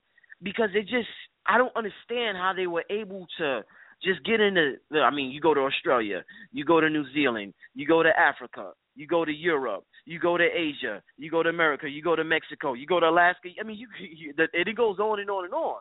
So, do you see the connection between uh, a divine intervention and white supremacy? And if so, what was the what's the reason for that? Do you think? Right. I I I don't think that his rise was due directly to divine intervention. Um, I believe that the white man benefited from an unfortunate circumstance in history, which was the development of military technology. I believe that because his unique biopsychology coming out of the ice age, I think he was able to take advantage of the military technology in a way no other group of human beings could because he was so inhumane. So when he so remember Africans invented gunpowder. Gunpowder comes out of Africa. The African blowgun is one of the oldest guns in civilization. So we had gunpowder first, but we were never interested in using it for genocidal reasons. But the white man came along and he invented the science of genocide or the systematic extermination of entire human populations. So what you have is a demonic mind that meets a technology that gives full reign to demonic tendencies. So it's like a killer who finds the perfect weapon. And so, mm. in being able to harness that gunpowder, and being able to harness the use of the bomb, and harness the use of the firearm, and couple that with his psychology, which basically is a narcissistic, non-empathic, non-humanistic type of a mindset, he was able to conquer the world. Sun Tzu said that if you know your enemy and know yourself in a thousand battles, you will never be conquered. You have to know your enemy and know yourself. The white man took Africa because we did not understand him. We knew ourselves, but we didn't know him. But the white man knew himself and he knew us. He knew us. He knew that we were the humanitarians. He knew we would love him even though he hated us.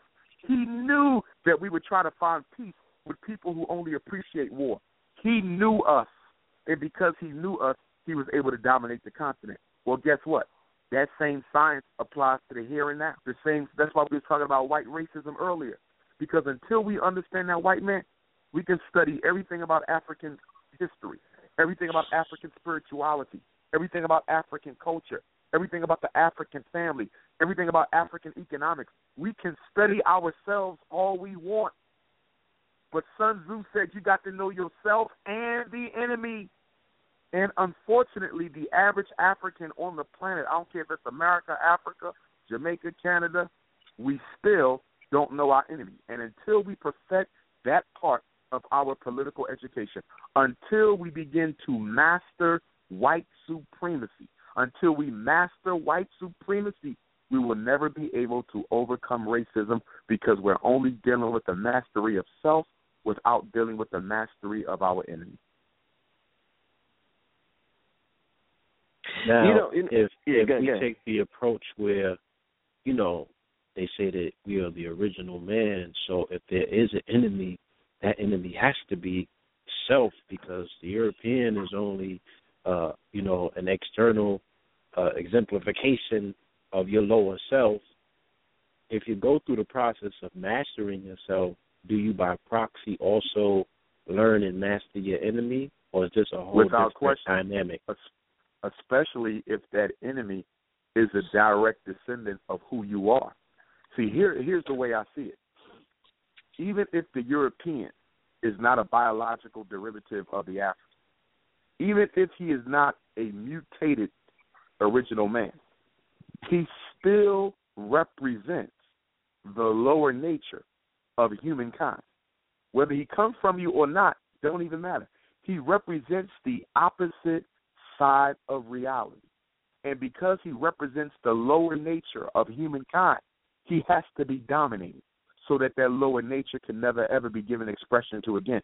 So I believe a reason for everything in existence, including the white man. See, one thing about African spirituality, we're taught that God is the creator of the positive and the negative. Both worlds are created by the hand of the Almighty. Both worlds. Yes. So the evil and the good. So the white man is as much a creation of supreme consciousness as the black man. So why does he exist? I believe in everything I've studied, every meditation I have. I believe the white man was created to force the black man to manifest his divine self. I believe the white man is there to force you and me to prove God.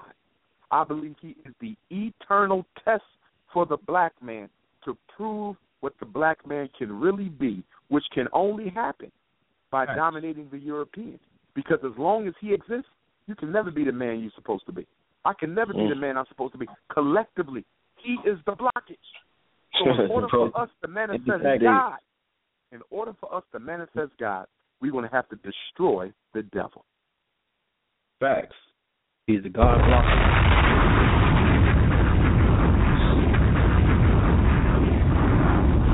That's his new name. The white man is the God blocker.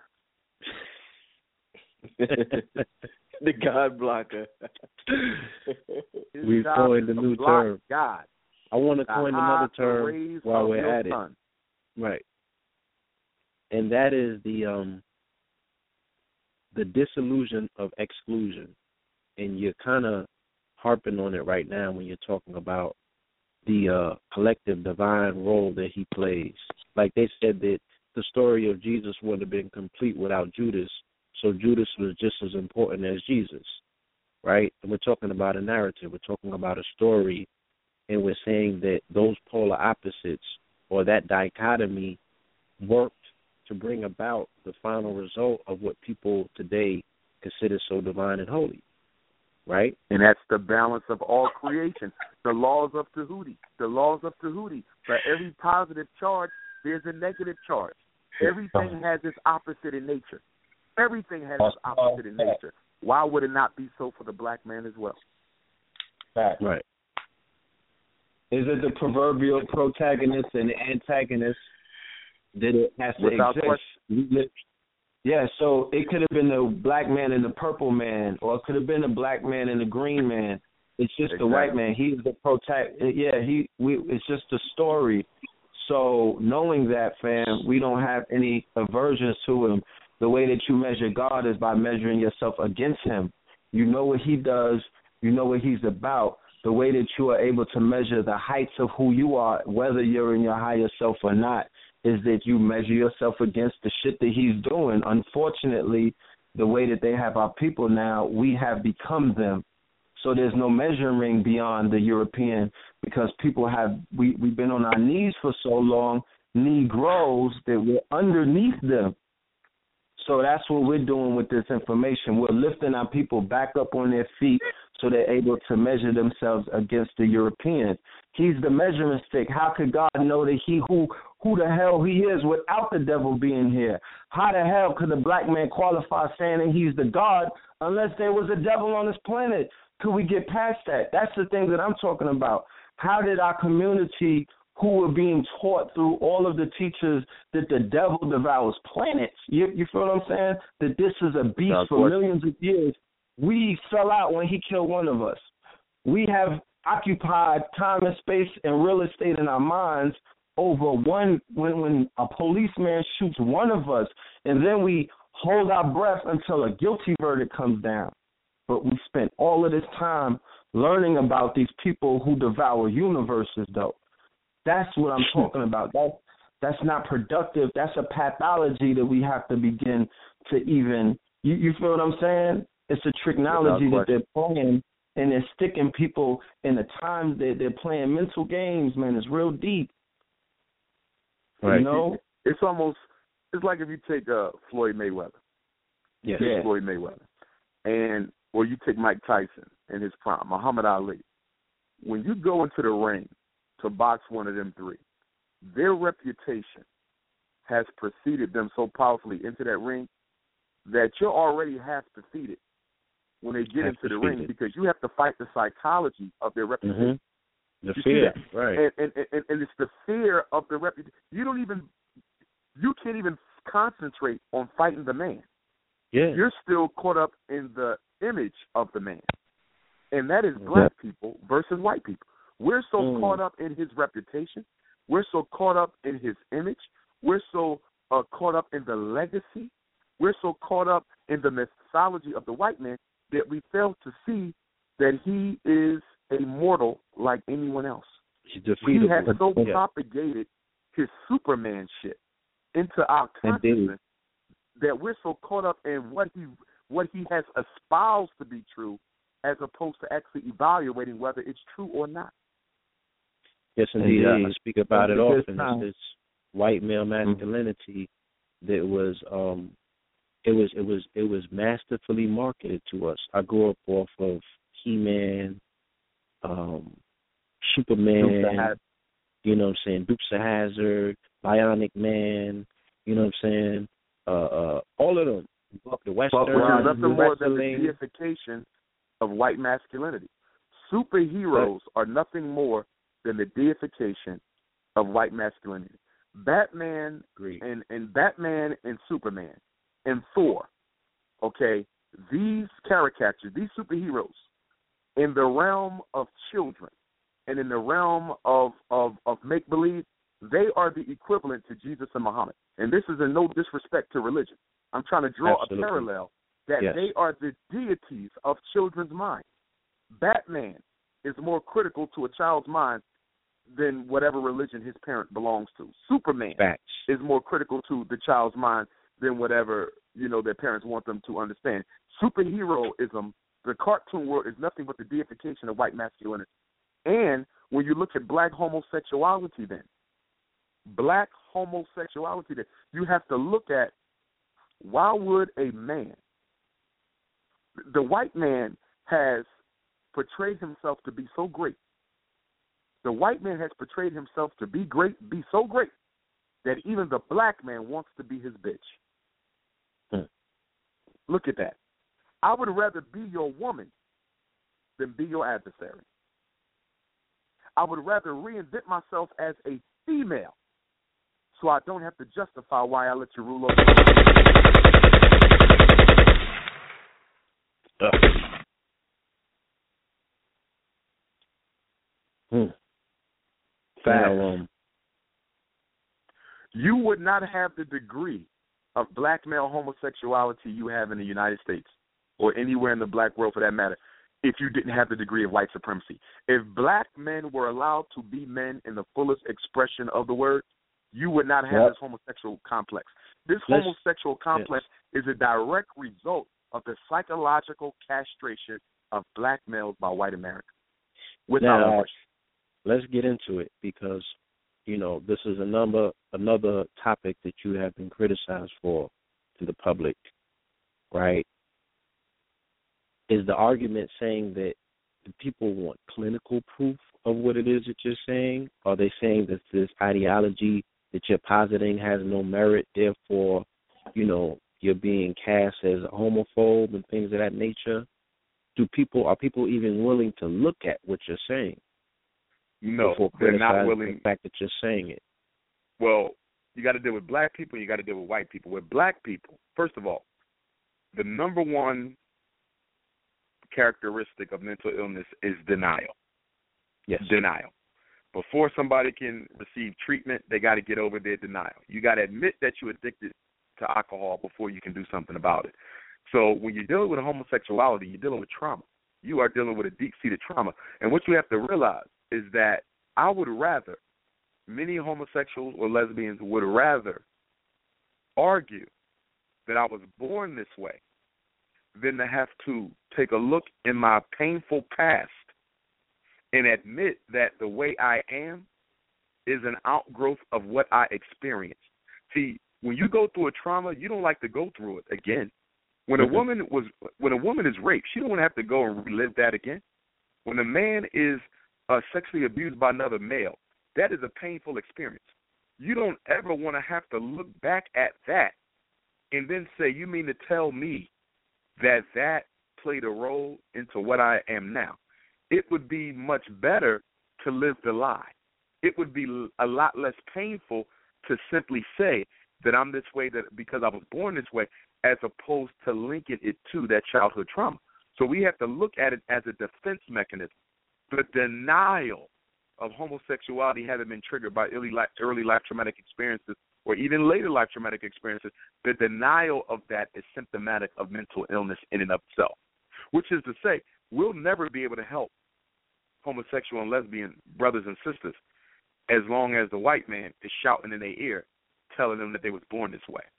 And see, for me personally, I don't even think black people should have a conversation about homosexuality with white people because behavior is culturally determined. All behavior is culturally determined.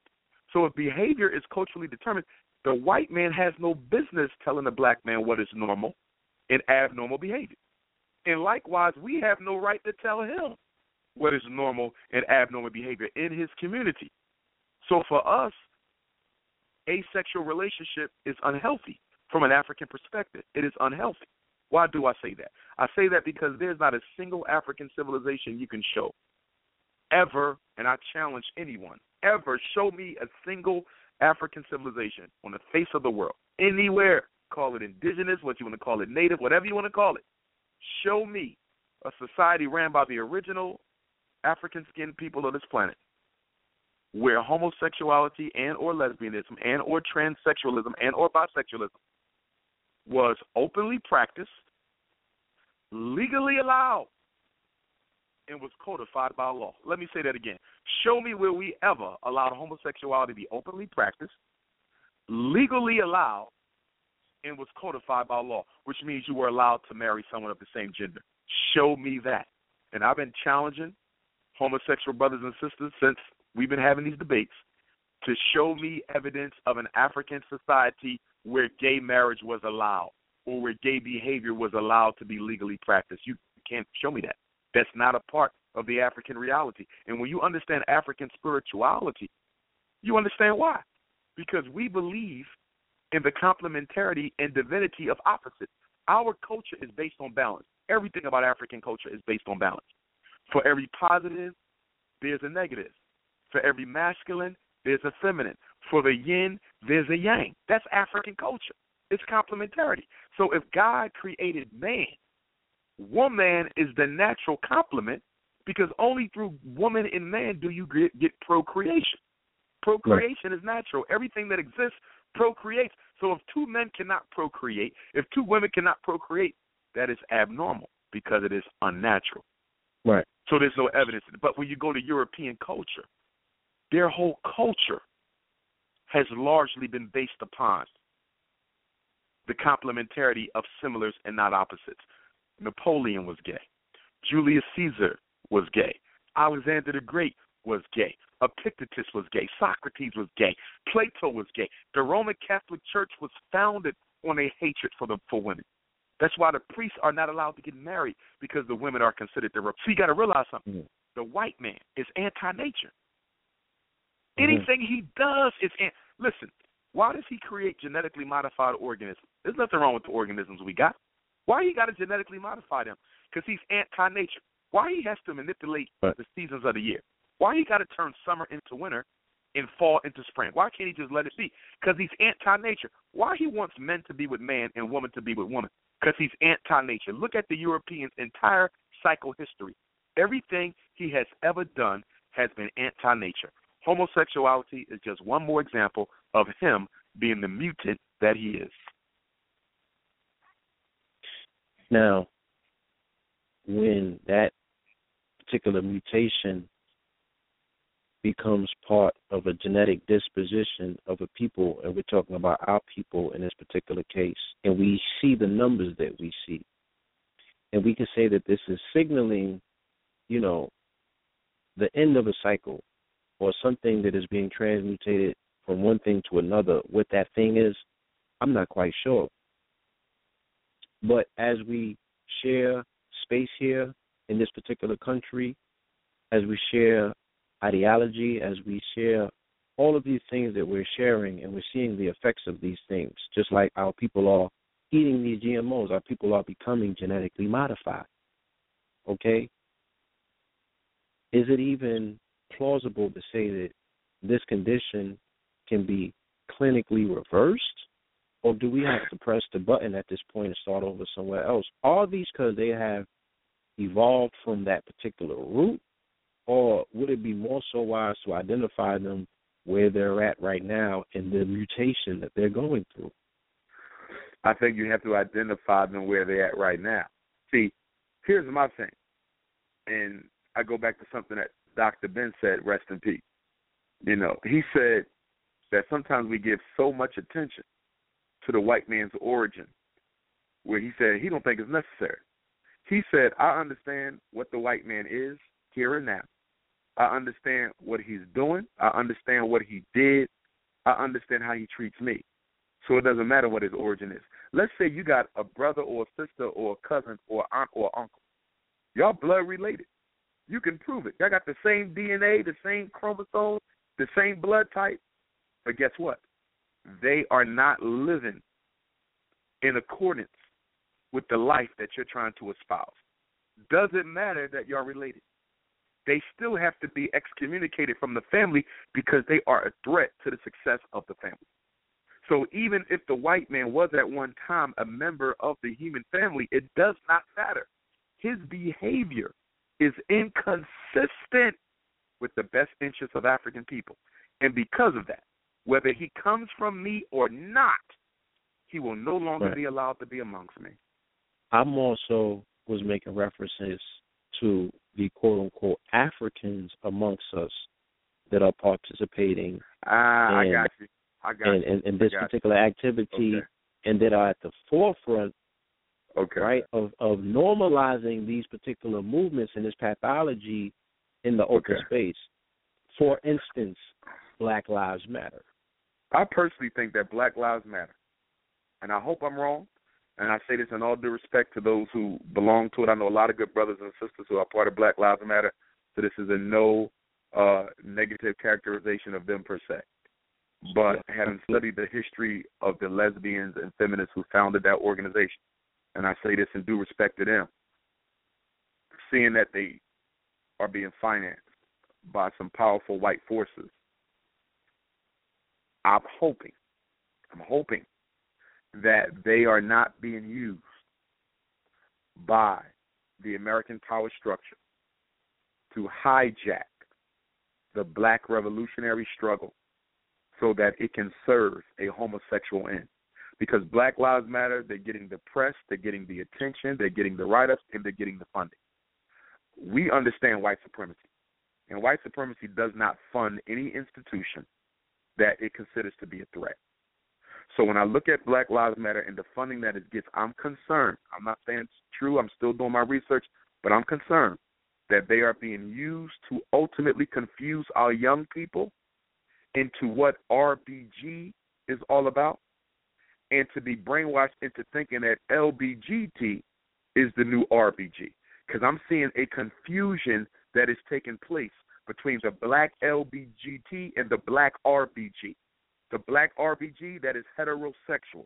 And then you have the LBGT. And with Black Lives Matter being funded by feminists and lesbians, founded by feminists and lesbians, I think this is a perfect opportunity for the American power structure to redirect the focus of black revolutionary struggle Mhm. and activity away from away from the freedom struggle and redirected onto the freedom struggle for gays and lesbians. And I hope Black Lives Matter don't allow themselves to be used for that purpose because I'm concerned that that could very much be what's going on here. Remember, white folk, they don't like to destroy the movement, they like to hijack the movement. They don't like to destroy the movement, they like to hijack the movement. Is Black Lives Matter being used to hijack the black consciousness movement and redirect it into sexually confused channels? I'm concerned that that might be the case. Umar, I was told this weekend by a brother, he said he read the mission statement on their website and it stated in all clear, bold letters what it is that you just said. I'm I'm on the website right now and I'm looking for it. I'll let you know. I'll read it to the family and um let you know what it says. But everything that you just said, he was like, "Yo, it was all in the in the mission statement." And They were and, and not only that, Phil, going back to what you said earlier about Yeah. the criticism that I receive, the criticism that I Mhm. receive from the LBGT community isn't so much because I disagree with the lifestyle. The religion of Islam disagrees with the lifestyle.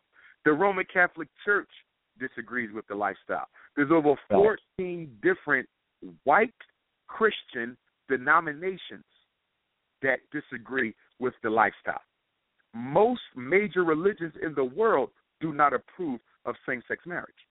So Dr. Umar's view is no different than all of these established institutions, but they don't attack these established institutions. Why they don't re- attack the religion of Islam for not accepting gay marriage? Because it's not about that. They are opposed to me because I refuse to allow them to draw a parallel between the gay stud- the gay struggle and the black struggle. That is their main issue. I will not let them hijack the black freedom struggle to serve a gay agenda. That's why they can't stand me. As I always say, homosexuals were not systematically enslaved. Homosexuals were not systematically dehumanized. Homosexuals are not systematically Jim Crow. Homosexuals are not systematically exterminated by the American police force. How in the hell are you going to confuse being gay? Mhm. Yep. One is a state of being, the other is a behavior. Don't you Behavior. ever confuse who I am with what you do. What you do is what you do. Who I am is what I am. Mm. But you got to realize in white strategy, white political strategy, the black agenda can never be the primary agenda. This is where this comes from. The black agenda can never be the primary agenda. What do I mean? I mean that white folk are, always have to come up with a minority issue that it's willing to give attention to so that it can take attention away from racism as the primary issue in this country. So they have to put it on Latinos, they have to put it on gays, they have to put it on women, they have to put it on immigrants, they have to put it on animals, they have to put it on the physically handicapped, they have to put it on saving the environment, they have to put it on uh uh uh uh, uh, uh what they call that uh the rays of the sun. What do they call that? Uh ah when they say that the the uh what is that? Uh The what? the toxicity when Oh. they say it's eroding the environment, eroding the Climate uh, change, global climate, warming, So they got to put it on climatology. carbon Always, emissions, yes, there you go. farting. There you yeah. go. Exactly, exactly. They eat away at the ozone layer. So if you notice, every time you watch the news, talk about some great issue, Biggest some threat. great yeah. social issue that we have to put our attention on to keep it off of black folks. Homosexuality is one of those issues. That's why Obama gave it so much attention. Obama put his attention on gay people, so he didn't have to put his attention on black people. From black people. Yep. You see that? And black folks is crazy because we run around worshiping Obama. This Negro ignored you and gave all his attention during his first term to gay people and was never criticized by a single black person. While the police are killing black men going out going out of style, he's signing laws for gay folks. Yep. See that? And, and, and the next president going to do the same thing. Hillary, Trump, it don't matter. They're going to find it. They're going to put it on the gay folks. That see, Trump doesn't support homosexuality, but he might change that. He might end up changing that. They might tell him he's going to have to change that. Because remember, when Hillary ran against Obama, Hillary and Obama during the Democratic primary, they were both against gay marriage. They were both against. It. Now they both are for it. You see, so Trump So- will end up so- changing his tune as well. But we got to realize that we cannot let them we cannot let them give their attention to another minority issue. We are the non-white issue, and we're not minority, but we are the non-white issue.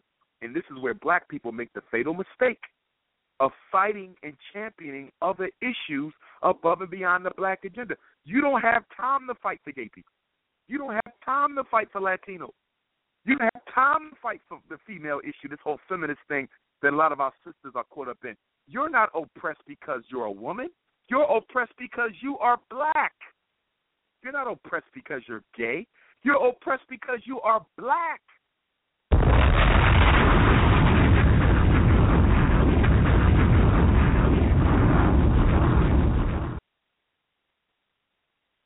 Indeed. Now, um, the LBGT community, and we speak about feminists uh, in particular. We know that you always come under fire for whatever reason by these um these organizations, these people, these groups. These new Okay. faces of white supremacy. Because you know that's what they faces. are. Right, These are the new faces faces. of white supremacy. Listen, we're not going to fight. We're not going to fight black people with the white supremacist boxing gloves. That don't work no more. We cannot attack black people in the open with white pride. We can't do that. That was the 60s. So how are we going to attack black folks? We have to make the black folks look like they the perpetrators of discrimination and bigotry. You see that? We're going to make the victims look like they the perpetrators. So instead of attacking Dr. Umar for being an outspoken black man, we're going to attack Dr. Umar for being against homosexuality. We're going to attack Dr. Umar for for being against feminism. We're going to attack Dr. Umar for being against multiculturalism. It's the same white supremacy. It's just wearing a different glove. But it's the Right. same white supremacy. The same fist with a different color glove. It's the iron hand inside of that velvet wrapping. Indeed.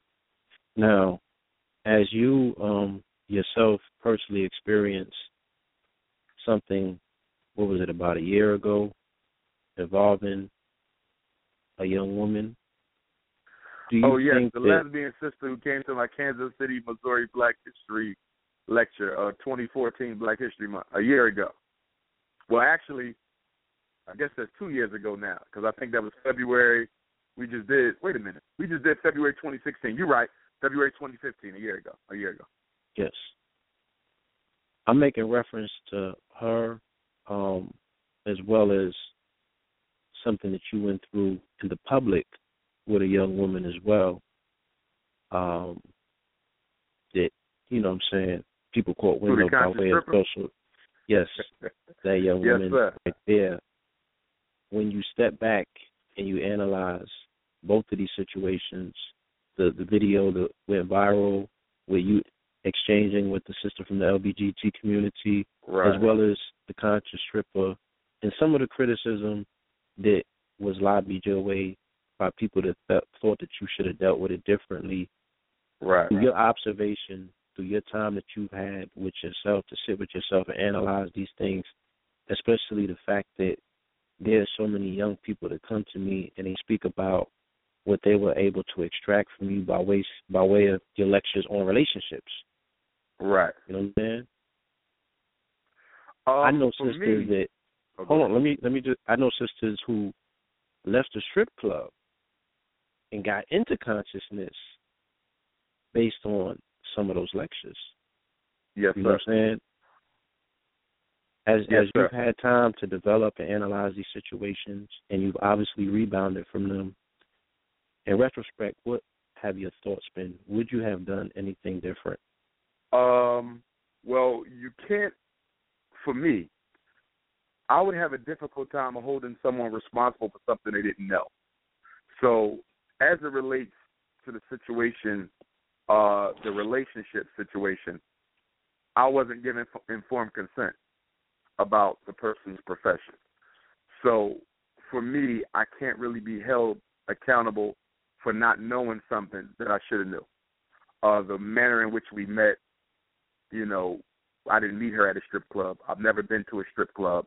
I'm 41 years old. I've never been to a strip club in my life. So I didn't meet her under those circumstances. Um, as was erroneously put out in the video that one of the uh, conscious folks did, misrepresenting that whole situation, trying to exploit it for his own personal advantage. But I didn't meet her under those circumstances. And it wasn't disclosed to me until later exactly what the real profession was.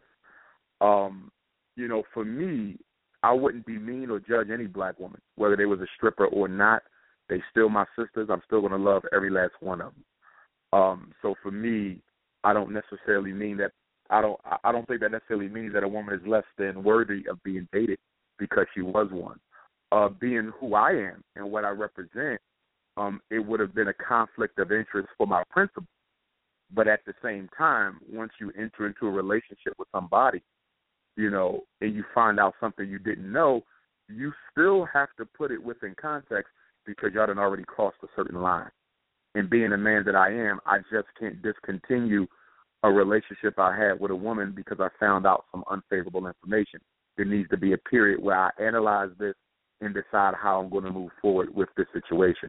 So, with that being said, two people uh, who are unmarried, who voluntarily, of their own free will, consent to spending time with one with one another, that's their own business, and it should have never been made a public issue because it was a private matter. That's all I would say to that. Um, as far as everything that grew out of that, um, I, I think a lot of people um, in the conscious community tried to use that um, as a weapon to try to destroy me. A lot of people did. Um, but again, my support. Like I said, for every hater I got, I got 10,000 supporters. So, you know, everybody had fun with it. You know, a lot of people made a lot of videos, and I'm glad they did because I never work with them because of that. I don't, I don't do betrayal at all. For the people who stayed out of it, there was a lot of people who stayed out of it and didn't say nothing. And some of those people aren't people I particularly care for, but I respect them because they respected me enough to say, you know what, I'm not going to kick a man when he's down, he's going through that, I'm going to let that pass. They kept their mouth shut. Other opportunists couldn't wait to jump on it, and I'm glad they did because it showed me who they were. But it was definitely a learning situation for me.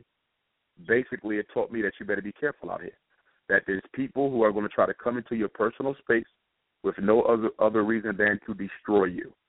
It did teach me a very serious lesson. As far as the situation, and that's been a year now. Um, obviously, it seems like it was yesterday because some people won't let it die, but it's been a year. It's old. It ain't even worth talking about no more.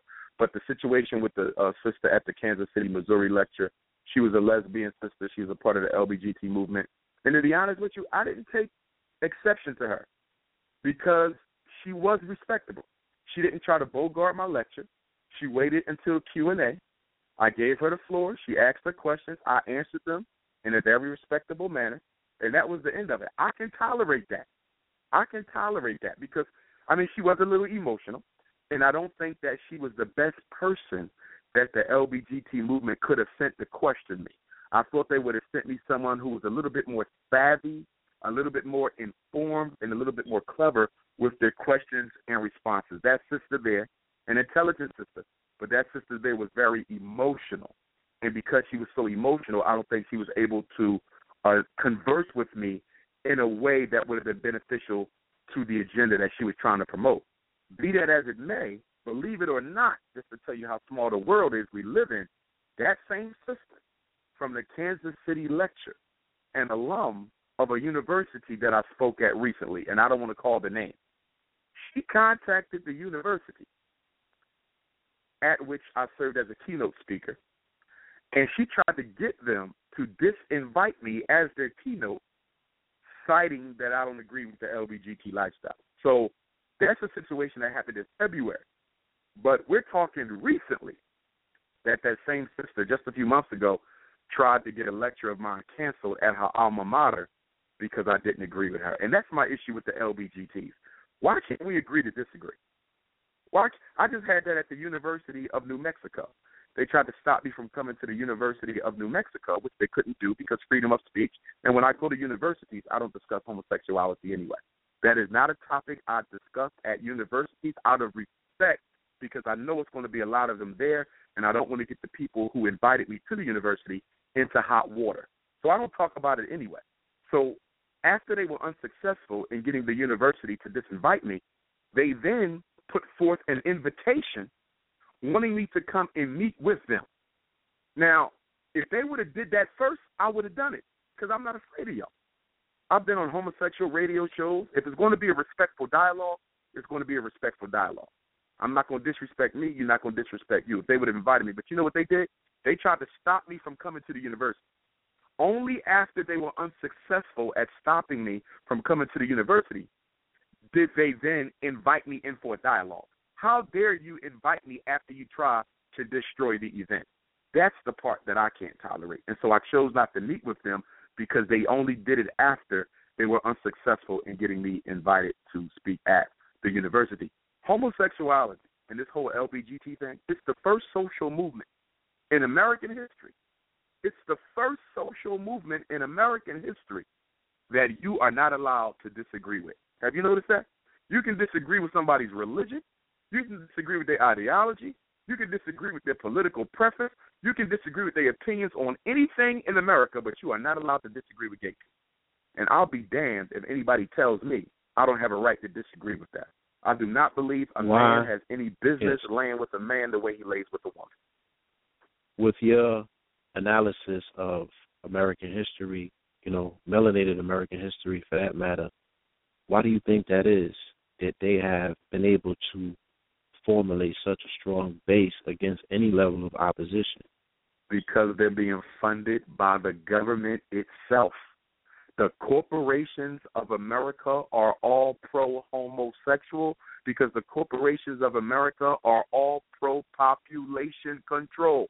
This homosexual agenda is nothing more than the social engineering of the global black community for population extermination. That is all this is. This is a eugenics social experiment. And black folks don't even see it. This ain't about sex. This ain't about equality. This ain't about marriage. This ain't about love. This is about getting rid of black people by convincing their children to not reproduce. That's what this is about. Combat it.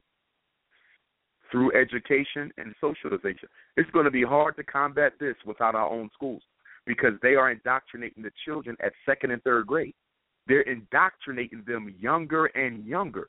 And whoever, see, here's the thing about human conditioning in the brain.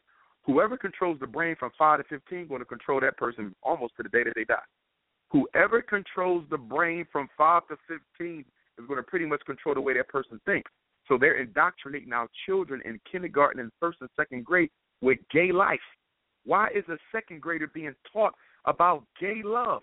I just had a parent text me yesterday a picture that was hanging up in his child's classroom where they had a big gay flag talking about gay love. Why are you telling this to seven year olds yet? They're not even old enough. They're not even interested sexually in the opposite sex.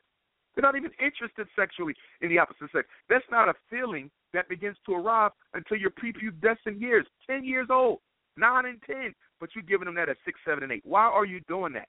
They're not even interested in romance at that age because you're trying to condition them. Behavioral psychology. Behavioral psychology, which by the way, which by the way was birthed in the 60s, talking about conditioning black people. Behavioral psychology was birthed in the 60s.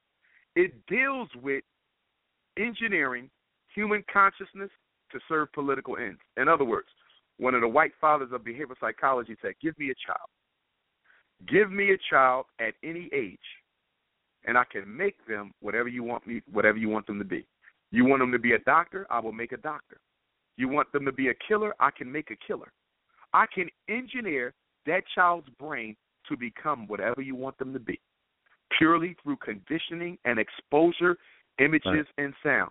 It is a fact, brothers and sisters, that you can make a child into anything you want by controlling their environment. And if they want more gay black kids, they can make more gay black kids by conditioning them and indoctrinating them in the early years right. of their life.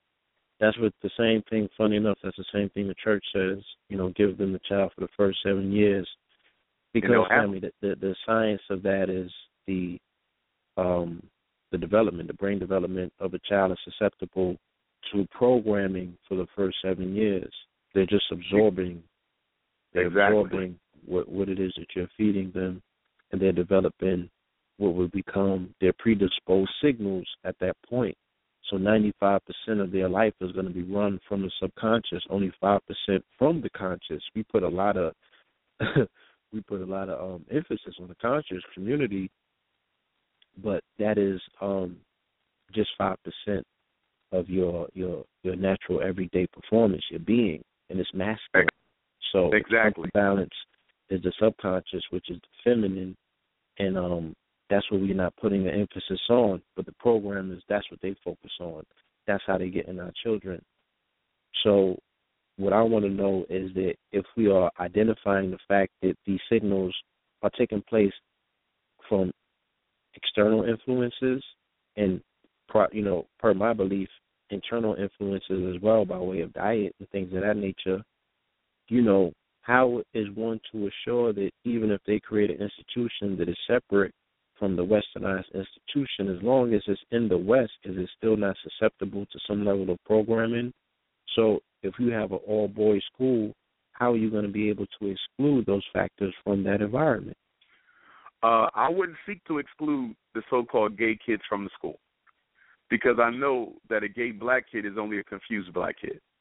So I believe through the strength of the context, through the strength of the curriculum, through the strength of the example, and through the strength of the alpha maleism that will be on show at the school, I believe that we will be strong enough to pull any young man who's questioning his sexual identity out of such a situation. So for me, I would welcome the gay boys. Uh, when we open up the girls' school, I would welcome the lesbian sisters because they're just confused. They are just confused, and I believe that they can be woken up out of their confusion, just like any of us can be woken up out of our confusion. See, that whole homosexuality thing, that's just one of the many branches of post traumatic slave disorder. It's just one of the many branches. Now, can everybody be totally rehabilitated? And for the record, I want to I want to I want to I want to make sure people are clear on what rehabilitation means. Rehabilitation does not mean removal.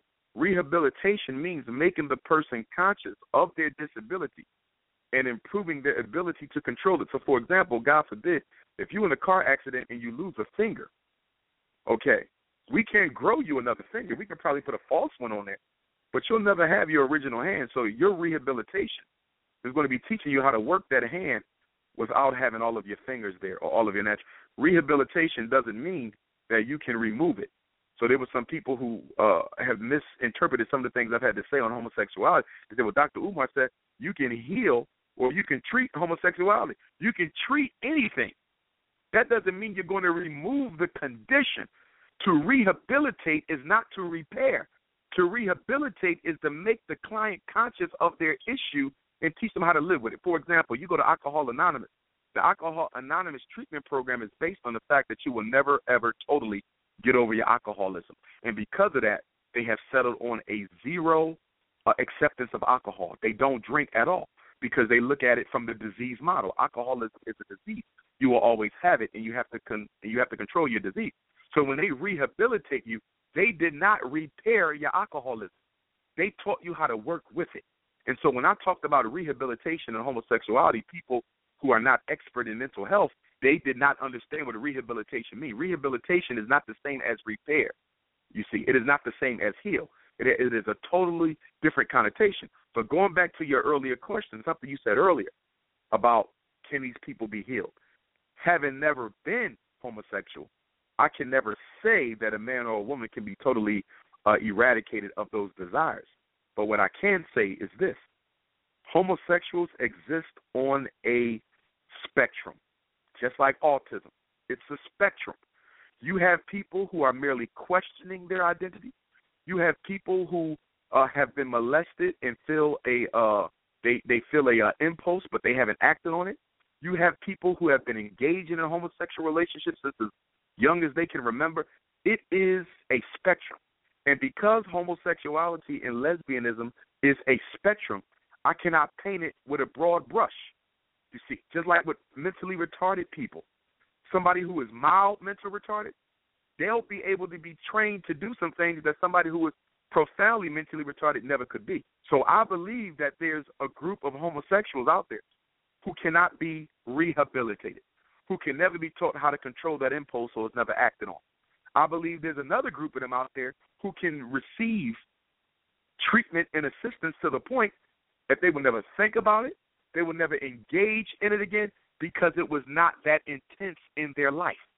So when we approach the treatment of homosexuality, you cannot do it with a broad brush. You have to look at all the varying types of experiences and personalities that exist under the homosexual umbrella. For example, a kid who was molested yesterday and he begins to have thoughts of having sex again with another man. I do not believe that that there's no hope for that young man. He hasn't acted on it. It's impulse. It's psychological. It's not action yet. I think there's a lot more hope for him than for another young man who'd been in 10, 20 different homosexual relationships. That's a totally different ballgame. So I think we got to be careful of painting everyone with a broad brush when you're dealing with such a complex situation like that. You know, it's a very complex situation, so it cannot be reduced to a one plus one equals two. There's a lot of gray uh, when you deal with, with, with mental health. Right. Now, as someone such as yourself that takes a clinical approach towards things based on your schooling and your education, how do you also balance that with the spiritual import of your discipline system, your faith system? You know what I'm saying? What the ancestors right. have prepared for you. Like, is there a spiritual imperative that goes into looking at these particular cases? Uh, do some of these people are some of these people possessed with some of these spirits? I believe that some of them could be uh, possessed with spirits. Without question, I believe that. But I don't think that's the majority. If I had to quantify it, if I had to quantify, let's cut the cake up. I'm going to say 60% of all gay, lesbian, bisexual, transgender African people, because that's all I'm talking about. 60% of them their sexuality is a direct result of trauma, whether that's pedophilia, molestation, rape, psychological castration. Okay, it's trauma that brought that on. Fatherlessness, motherlessness, incest, it was trauma. 60% of our people who are sexually confused, it is direct result of trauma.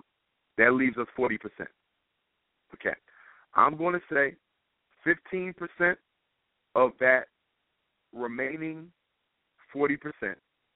I'm going to say 15% of them were, uh, it could be what you just talked about, the spiritual piece. 15% of them might be due to a spiritual disorder, for lack of a better word. 15%. So now we got 60 plus 15, that's 75. That last quarter order, I'm going to say that that was due to them being turned out by other people who are already in the lifestyle. I work in the schools, and I can tell you that in the schools there's gay gangs, there's lesbian gangs, and a lot of children who are not popular. I've seen this myself. See, one thing about me, a lot of my information is informed by my own experience because I've been doing this for almost 20 years. So, as a lot of people say, well, we want to see the research. And by the way, when they say they want to see the research, what they're really saying operationally defined is I want you to find me a white person who wrote an article in some peer reviewed in some peer reviewed research journal that agrees with you. So I'm somebody who always refutes the research.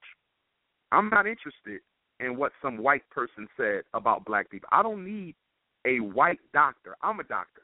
Why do I need a white psychologist to verify what I said? My own experience is sufficient enough to back up my premises and positions. You see, so when people say, "Well, we want to see where he get his research from," I'm not going to get you no research because I don't see the need to find anybody to corroborate what I said. I'm speaking from direct experience with the population in question. That's totally different from somebody who works at a college and does little research studies where they go into the ghetto and work with gay black people and then go back to the college and write up a paper. You're talking about somebody who's in the ghetto every day working with these populations.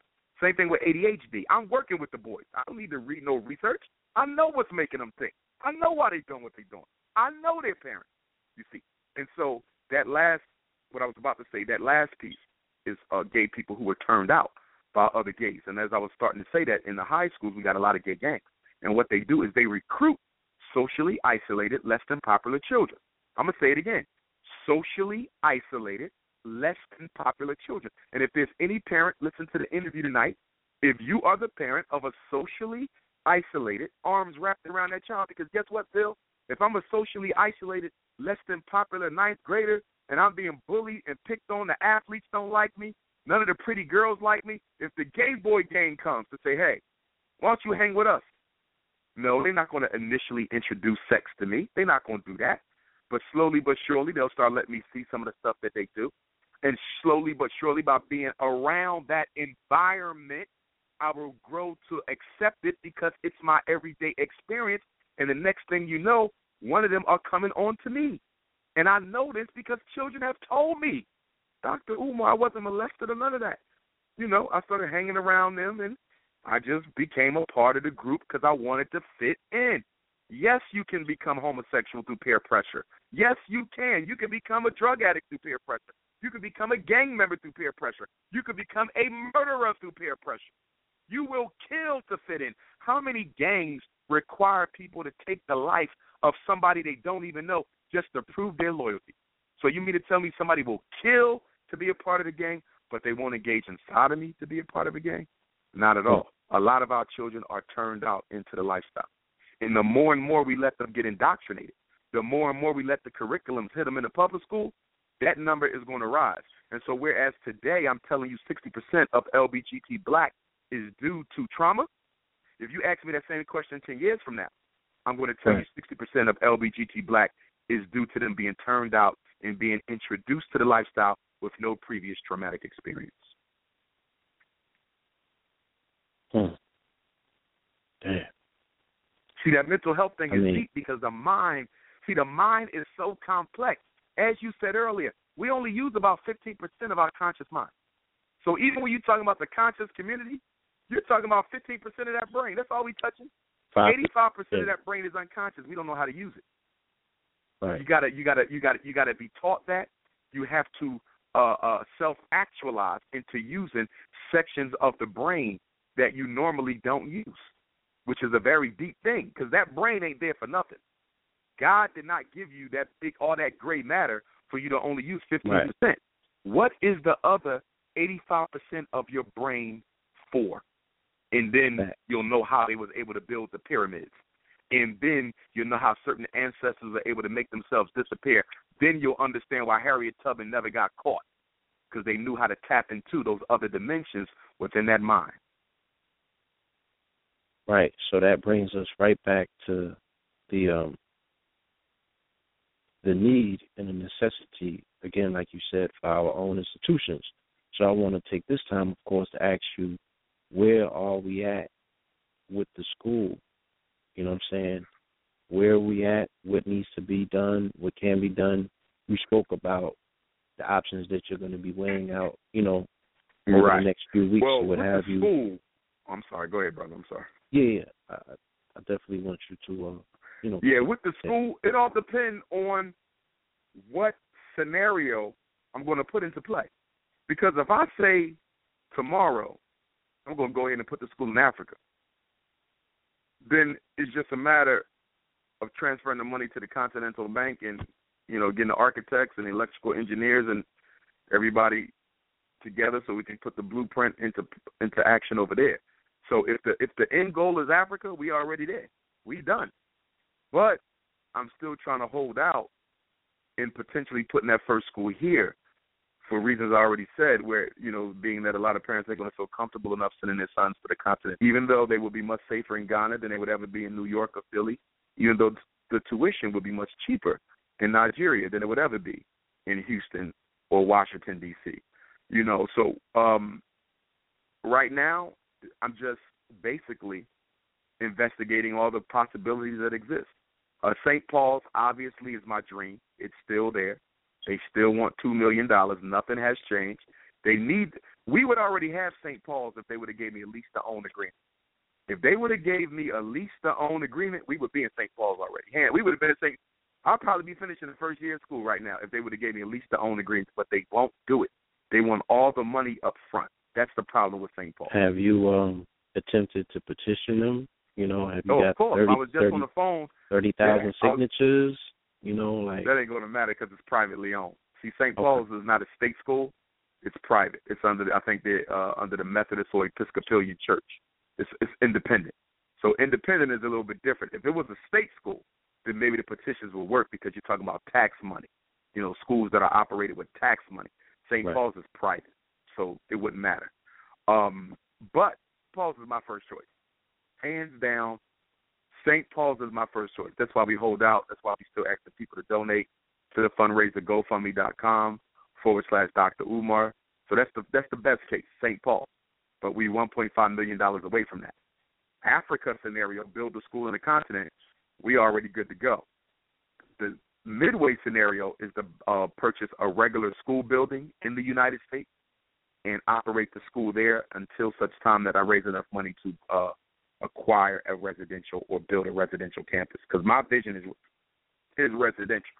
My vision is residential. Ultimately, I want residential. Africa, we can do residential. St. Paul's, we can do residential. Africa, we have enough money. St. Paul's, we don't. And then, of course, midway, the the, the mid scenario would be getting a, a regular school and starting there. Now, the reason why a lot of people don't understand why I haven't moved on the funds I already have is because Dr. Umar's vision is Dr. Umar's vision. And this is what I try to get people to understand. It ain't their vision because I've had people say, "Well, we got uh, we got a lot of independent African schools uh, around the country. Why not take that five hundred thousand and uh, contribute it to some of the schools that are already up?" What kind of sense does that make? Dr. Umar Johnson has a vision for the Frederick Douglass Marcus Garvey RBG International Leadership Academy, which would be the first school of its kind based on the principles of revolutionary Pan Africanism and international economics. No school has that premise. No school. Why am I going to abandon my vision and take money that people gave me for my vision? They didn't give me this money to give it to this school. They didn't give me this money to give it to this. They didn't give me this money to help another school. They gave it for me to build my vision. And so when I hear people say stuff like, "Well, you need to just take that money and divvy it up," hell no, that's ridiculous. Why would I even do this if I'm going to abandon my mission? I would never do that. I got my own mission, and and and and, and my own vision is not going to allow for me to go join somebody else's school program and try to operate my vision with their vision. I'm a Garveyite. These schools ain't run by Garveyites. They, they ain't got my mission in hand. What I'm building ain't no school doing right now. None of them. And they do a good job. I support every independent school in the country. But none of them are what I'm going to be. So there is no such thing as you're thinking too high. Calm it down. Listen, I know why I'm here. I know what I must do. And I will not stop until I achieve it. Whether it's St. Paul, Right. whether it's a regular school, whether it's a school in Africa. But I cannot abdicate that. See, a lot of people say, well, he could just start with a, you know, home school. We already got enough of them. We don't need another home school. We got enough of them. He could just start with another storefront school. We got enough of them. I don't want to be a home school. I don't want to be a storefront school. I don't want to be a fly by night. I don't want to be a dashiki beat the drum school. This is going to be a Garveyite institution. That's what it's going to be. And I'm not going to stop until it exists. Right. Is this another situation that you constantly are going to the ancestors to be informed on? Always. Okay. Always. In fact, I had a reading with one of my Babalawo. You know what he told me? And I What's don't that? If normally, you you know, divulge the results of readings, Yeah. but he said, think big. That's what he told me. He said, now is not the time. This is coming from the divine. Now is not the time for you to think small. You are to think big. Stay with your mission, stay with your vision. So I'm always getting readings, always, because I got to make sure I'm staying in, in divine alignment. You know, in African spirituality, and I'm still just a novice, but when within African spirituality, you know, there's three things that we put a premium on. Three three things that are very critical to your success as a person. Number one, are your ancestors pleased with you? Are your Yes. ans- are you in alignment with your ancestors' intentions? That's very critical. Our ancestors are second only to God in the influence that they wield in our lives. There's an African proverb that says the, your ancestors sit at the feet of Almighty God. Your ancestors. So, are you in alignment with your ancestors? That's number one. Number two, are you in alignment with your destiny? Are you walking the path that you chose to walk before you incarnated on the earth plane? So that's two. Are you in alignment with your destiny? Are you in alignment with your answer? And the third one is do you have good character? Do you have good character? You see, those are the three most critical things to your success on the earthly and the spiritual plane. And so for me, I'm always checking in with the ancestors and with the divine. You know, I'm always checking. Am I supposed to put the school here? Am I supposed to put the school in Africa? A lot of times come back that it's kind of open right now. See, the way readings go is they never give you the whole story. They give you just enough to get you to the next point. It's a half truth. You never get the whole thing because it's intended for you to go and research yourself. It's intended for you to go out and find the truth. So you just you're giving just enough clues. So you Given can go markers. Yes. Exactly. Exactly. Now, they point you in the right direction, but you got to do the work. right. Do you feel that the future is predestined or is it mutable? It's both. Remember what I was saying earlier. We have our destiny, but Yes. we can change that destiny based on the decisions that we make. You Absolutely. see, so your de- now now some people say, well, you got a destiny, and this is when you're supposed to die, and nothing can change it. Well, that's not exactly true according to African spirituality. In African spirituality, we chose the date we're going to die before we got here. You have a date that you chose. I have a date that I chose. Your brother has a date that he chose. But because of poor decision making, you can end. You you could have been your destiny was to die at 150. You're supposed to occupy the earth until you was 150. But because of bad decisions you made, you ended up checking out at 50 instead of 150. Take our heroes, right? Let's look at our heroes. Marcus Garvey died at 53. Khalid Abdul Muhammad died at the same age, 53. Malcolm and Martin at 39. Patrice Yes. Lumumba, uh, most of our African freedom fighters, they died in their 30s, right? Yes. We don't know. We don't know whether that was their destiny. It could have been King's destiny to die at 39. He could have been born Yes. to die at that age. Right. Malcolm could have been born. Garvey could have been born to die at that age, or because of decisions they made, they could have circumvented their Right. age. tragedy. Yes. Exactly. And there's no way to know that unless you We don't know divine and they get We don't know what we're looking at. But we can change our destiny. We can change it. And that's why decisions are very important. Decisions are very, very important in African spirituality. For example, you get invited to go to a party, you get invited to go to another party. You got to decide which one you want to go. Now, you go to this party, somebody going to get shot, the whole place going to get raided, you're going to go to jail for something you never done. You go to the other party, you might meet the the, the woman of your dreams and end up getting married. Yeah. You see that? Decisions. You got to realize every second of your life, you are open to like 50 different paths. Every second of Mm. your life, you are open to 50 different paths. Are you going to stay in New York? Or are you going to move back to Atlanta? Or are you going to move to L.A.? Or are you going to move to Jamaica? Uh-huh. All these are decisions that come with their own out paths. And then Yes. every decision faced with so many other decisions. So a lot of times we're looking for God to guide us when really we need to be guiding ourselves with proper Mm. decision making. Indeed. Indeed. Absolutely. Definitely hit on some Can I points. add on real quick? Please do. Real quick. Based on what you were saying now, let's paint a scenario. Let's say that I was um, in the conscious community and I was in one of your lectures, and I heard you say the worst thing to, in the you know in the, in the black community right now is the conscious community. I'm not conscious. I'm not in the community. What would be a decision that one would make after hearing that? Like, what, what would what, what would their next decision be if they were questioning, you know, the consciousness because they know that you might not have been talking about them, but they would feel like, damn, Umar's not with it.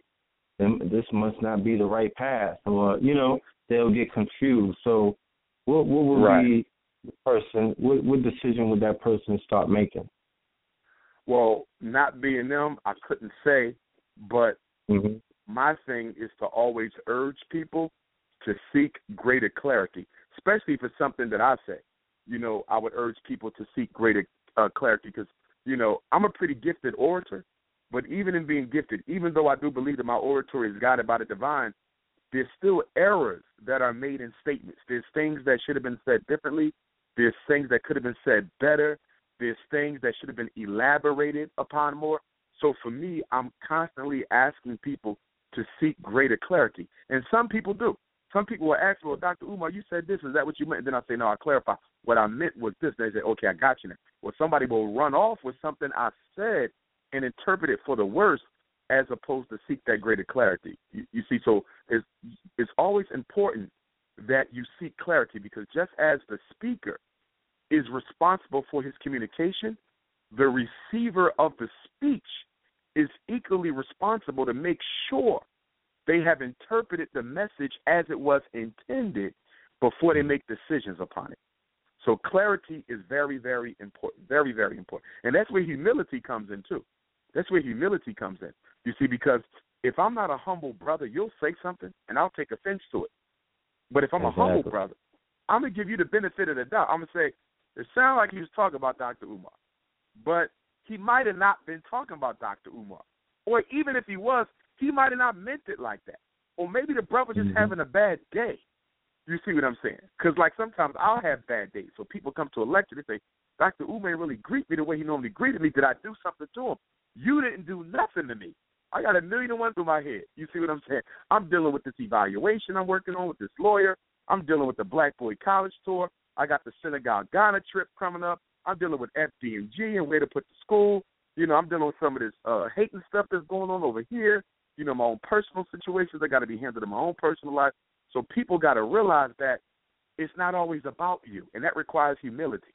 It requires humility. Mm. It also requires humility to overlook, to overlook an act of disrespect that was committed against you. When you look at the uh, admissions of purity, uh, the uh, ancient Kemetic admissions of purity, some people say negative law of the profession. Okay, there's one of them that says, "I am free from resentment under persecution." That's one of the admissions of purity.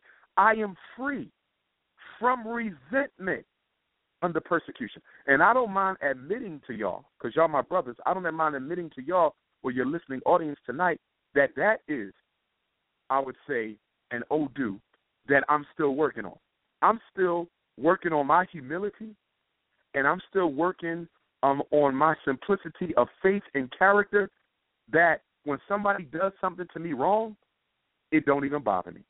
You see, so when you go back to what happened in Kansas City with the uh, the lesbian sister, or you look at, you know, what happened with the conscious stripper and her trying to destroy me, you see, I was hurt by those things, and I wanted revenge.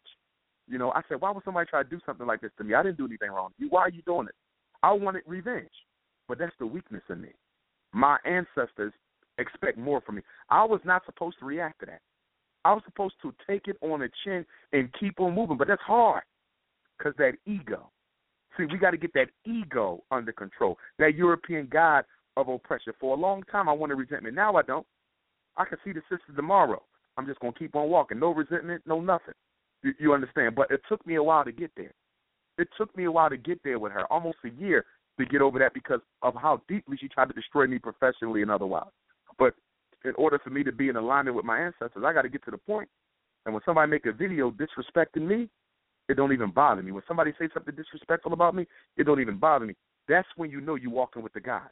When you are free from resentment under persecution. Mm-hmm. And I don't mind admitting to y'all, I'm not there yet. I'm still working on it. Honest, brother. Indeed. I oh, I'm still working on it too. I am not there yet, but I'm working on it. You know what I'm saying?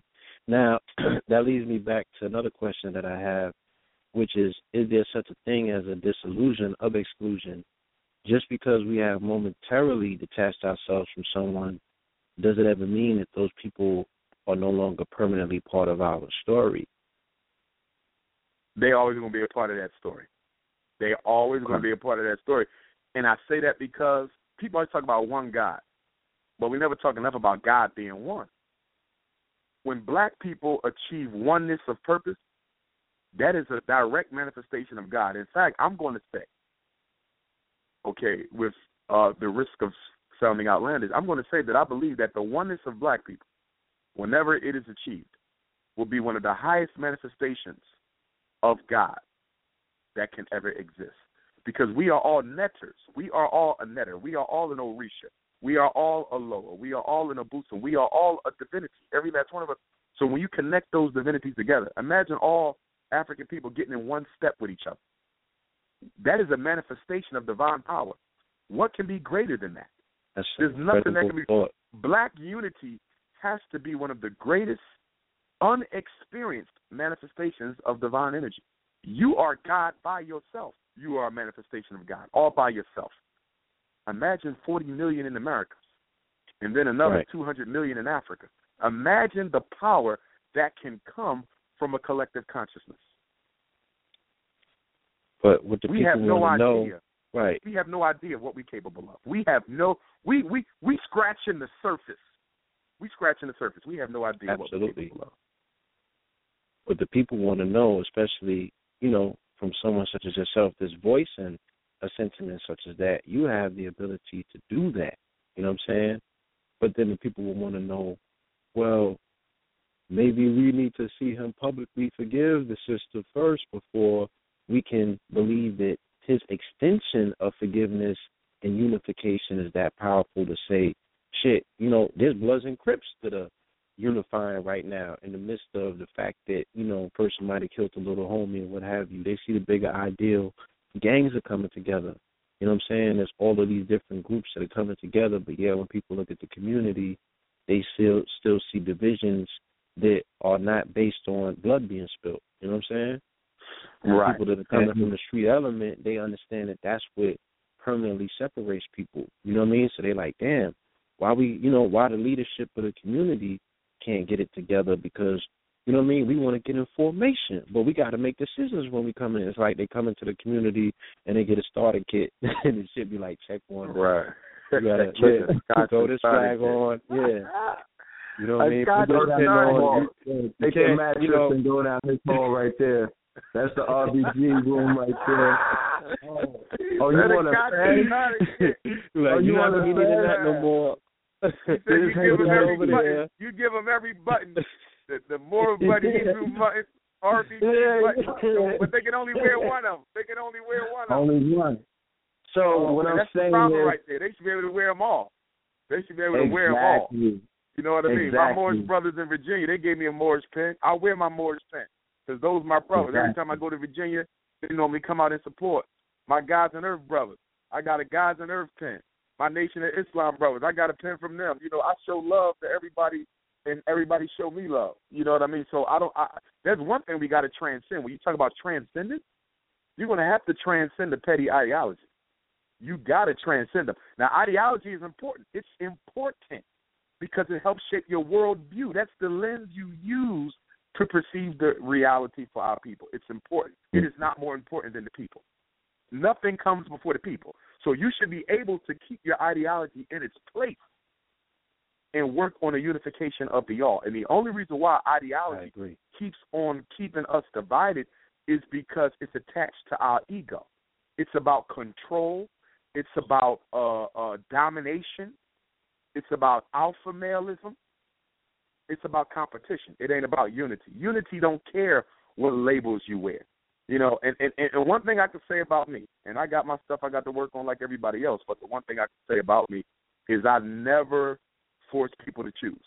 You know what I mean? When I go to the lectures, you know, people test you. And y'all know this. People test you. They come up and they say, well, what do you think about this, brother? What do you think about this, brother? My answer is always the same. I respect him. You know what I mean? I never give a negative statement on another conscious personality, even if I don't like them. I'm not going to do that. So one thing I can say in terms of keeping the vibration positive, nobody can ever say that he said something negative at a lecture or being questioned after a lecture about somebody else in the conscious community. Never. I don't I don't see it. I refuse to feed the negativity. I can also say that I've never initiated any negativity either. Like I've never voluntarily uh, made a video disrespecting somebody. I've never voluntarily interviewed somebody to disrespect somebody. I've never played into that at all. So any beef I got or offense that I don't hold grudges first of all. So, you know, I forgive everybody for anything they ever done against me. I'm not a grudge holder at all. That's why I can forgive the stripper. I can forgive anybody in the conscious community for the nonsense they've been doing through the years. I don't hold grudges. But at the same time, I got to be wise too. You got to be wise. And as King Shaka said, you know, and I just visited his grave in October when I was in South Africa. He said you got to be careful with your enemies. You see, because they will rise again to fly at your throat. So one of the things that has to be studied is who did you have differences with that can be reconciled? Because some are Mhm. reconcilable, and then there's others where they can't be reconciled. That person is a permanent enemy of yours, and I think that's where wisdom wisdom comes in in knowing the difference. Wisdom comes in to know the difference. Who you can reconcile with and who you got to stay away from. But whether I can reconcile with them or not, I would never do anything against them or feed any negativity in their way. Indeed, indeed. That's very powerful that the people get to hear that, you know, and we never want to encourage anybody to ever feel like they have to choose because the brother is letting you know that it's all every he he knows that it's just all one. You it's know, all one. I put it to you, brother. Exactly. So the, the the vision that we have as futurists of that great gathering, where you'll be and we'll all be amongst each other, all of the teachers, all of the young masters, all of the elders, master teachers, master students, just the whole nation. You know, the actual formation, like like uh the the beehive, the getting in formation. Are you saying that that's definitely something that can, you know, uh, take place or that could come It's- to fruition? it's- it's definitely something I'm interested in hearing more about.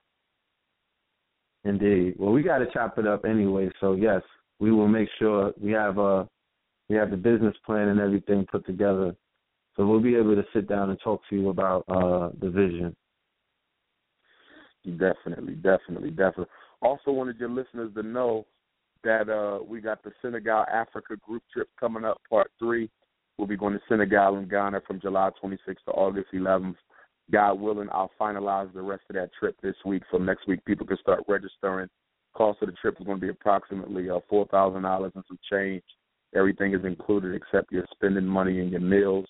So we're going to go to the Goree Island slave dungeon, you know, and um, that's where I got my spiritual epiphany at Goree Island last week of July 2005, almost a little more than 10 years ago. I'll never forget it. I'll never forget it. And I and I do believe on some level, as you guys was asking me earlier, you know, I do believe my visit to that slave dungeon and what took place in my hotel room the night that I visited that slave dungeon, I think it has something Yeah. to do with where I am right now. I really believe that because when I got into that dungeon and got on one knee, that was my first time in a slave dungeon in Africa, my first time in Africa, Minister of Education for the Garvey movement, and I asked those ancestors to give me the power that they have to prove that they didn't Mhm. die in vain. I said, I want to go back and finish your work. This was '05. You know, I was just a regional Garveyite. I was known, but not what I am, nowhere near where I am now. And you Yeah. know, I do believe that they had something to do with this. They had because I was not on this trajectory. This was not my trajectory, and I do believe that that day in Goree Island changed my life forever. And so we're going to take people back there. We're going to take them to Ghana, Elmi, the slave dungeon, Cape Coast slave dungeon, uh, Assin Manso, Slave River, where our ancestors will be bodies. Uh, they're going to get their African clothing made. There will be a traditional African naming ceremony by Nana Nketsia V, who's the paramount uh, chief or king of the Ahanta people. Uh, they'll get a chance to take a boat ride, cookout, picnic, museums. It's going to be powerful. It's going to be powerful. So if you've never been to Africa, if you've never been home, if you've never been home, uh, think about going back home with us. You will love it. My trip is normally a younger trip, but we do have elders on it. We do have children on it as well. You will have a lot of fun. They go clubbing. It's, it's everything you could want. You're to get, but most of all, it's a spiritual epiphany and a spiritual awakening. And uh, you'll never be the same. You will never be the same. A lot of people went on the trip last year, going back this year. You know what I mean? People who went the first year going back. Uh, the the Caribbean cruise, I think we're gonna hold that off till next year because I got to do a little bit more work. So the cruise, the cruise won't be this year. The cruise will be next year, brothers and sisters. I'll make sure of that. So we're doing Africa. Then we got the Black Boy College tour. We're gonna have one tour leaving from Harlem, another tour leaving from Atlanta. Uh, the Harlem tour, we're gonna take them to the Schomburg Center, the uh, Apollo Theater. We're gonna take them to the Malcolm and Betty Shabazz Center. We're gonna take them to the gravesite. Brother Malcolm, Dr. Ben, Dr. Khalid, Paul Robeson. As you know, they're all in that same cemetery. We're going to go to Cheyney University, Lincoln University. We're going to go to the Harry Tubman House, Harry Tubman Museum, Fred Douglass Grave, Great Blacks in Wax Museum, Bowie State, Coppin State, Morgan State. We're going to go to the Nat Turner Reserve. Um, on the daytime, it's going to be trips. In the evening at the hotel, it's going to be seminars in a hotel. Uh, what to do when you get stopped by the police, how to start your own business, why you need to respect, love, and protect, honor the black woman, understanding racism, white supremacy, understanding African history and culture. Every night there's going to be a different curriculum for the boys. Eight nights, nine days. South Tour, we're going to leave from Atlanta, Dr. King Grave, Dr. King Shrine, Selma African Holocaust Museum, Montgomery Civil Rights Institute, Tuskegee Institute, George Washington Carver Museum, National Civil Rights Museum in Memphis, LeMoyne-Owen College, Morehouse College, Clark Atlanta, Spelman. It's going to be powerful. Eight nights and nine days is going to be approximately a thousand dollars per boy. Everything is included except spending money. Uh, one trip will be from Harlem, one from Atlanta, one will be in June, one will be in August, and I will have that information ready by April the first. Man, I need to be on that bill right there, B. Hold on, I'm gonna get my bucket list. We gonna talk, we gonna negotiate. Man, the lawyer call you. I think the pillars we need to be be on. back with the boys on the bus, which I definitely welcome to follow. We telling everybody that we can have a I mean, caravan. You know what I mean? We, we gotta, We can have a we gotta, caravan. Right. Yeah, we Hold got on a one second, film crew family. here. We have four minutes remaining for the live stream. Three four seven six three seven two one three five is the calling number. Three four seven six three seven twenty one thirty five. We're only gonna do a few questions tonight. Um, so if you want to call in, callers, make sure that you call in. Three minutes remaining for the live stream. Three four seven six three seven two one three five. Uh, yeah, I had a question. I'm trying to gather it again. Um, all right, yes, I know what it is. Okay. With this new level of visibility that you have gained by way of these different um, platforms, these merger of different platforms, Breakfast Club and, you know, um, Housewives and what have you, now in your travels, what change in the demographic are you seeing? One and two, has this visibility gained you any more high pro- profile donors are people from the world of entertainment stepping forward and saying, Brother, I believe in, you know, what I'm hearing thus far. How can I make something happen with you, bro? Right. Um, yes and no. Uh, yes, yes, yes and no. Um, here's the thing: a lot of our celebrities know me, and I'm about three degrees of separation from a lot of. You know, uh, I know people know Puff. I know people know Oprah. You know, I met obviously I meet celebrities face to face on the regular nowadays. You know, but the thing about it is their situation is very sensitive being in that upper echelon of the entertainment industry and it could cause them a great deal of distress and even fall from stardom uh, for their benefactors, uh, the companies that they're signed to, to find out that they are liaising in any way, shape, or form with the infamous Dr. Umar Johnson. And so, even though they love my work, many of them feel they have to do so from a distance because what I represent will be considered too uh, controversial for them to survive the negative publicity that would come with that. And I do understand. I, I you know, a lot of people say, well, hey, all these rich people we got, they could have been gave you the money. That might be true, but at the same time, it's not my place to tell them what they should be doing. My thing is this: you only get a few years to really be great in the entertainment industry as an athlete or entertainer. You know, and my thing is, I don't want to stop. I don't want to get in the way of any of them making their millions or their billions. My thing is, make all the money you can make, make it all, and then when you're done, if you see the need to donate to me, I will be very appreciative of it. Or if you see the need to donate to someone else, you know, I would be very appreciative on their behalf because at the end of the day, it's about all of us. It's about the oneness. Um, you know, but if they don't donate at all, I don't take it personally you know, but I can't ask them to risk their career to support Dr. Umar Johnson. I can't do that because they went through their own personal hell, their own personal struggle, their own personal strives to achieve the level of success that they have. And it would be very selfish of me or anyone else to tell them that you're obligated to give Dr. Umar Johnson $2 million for the school. I don't think that's our place. The way I see it, we have more money together than any one of them has by themselves. Black America is sure. richer than Oprah Winfrey. Black America is richer than Jay Z. Black America is richer than any one celebrity. So why are we expecting them to do for us what we should be doing for ourselves? I don't see it as their responsibility to bail us out. And when you study black struggle, all of our major black movements were not funded by rich folk. They were funded by everyday black people. The Garvey movement, Nation of Islam, Moorish Science Temple, Nuwaubian, okay, uh, Gods and Earths, all the, the black Hebrews, all the great black, the civil rights struggle, all of them were funded by everyday black folks. And I think my school should also be funded by everyday black folks. Facts. Indeed. So you're speaking about the power of crowdfunding. I often speak about crowdfunding, and my research has taken me into the realm of equity crowdfunding, which is a form of crowdfunding where you could raise up to $500 million.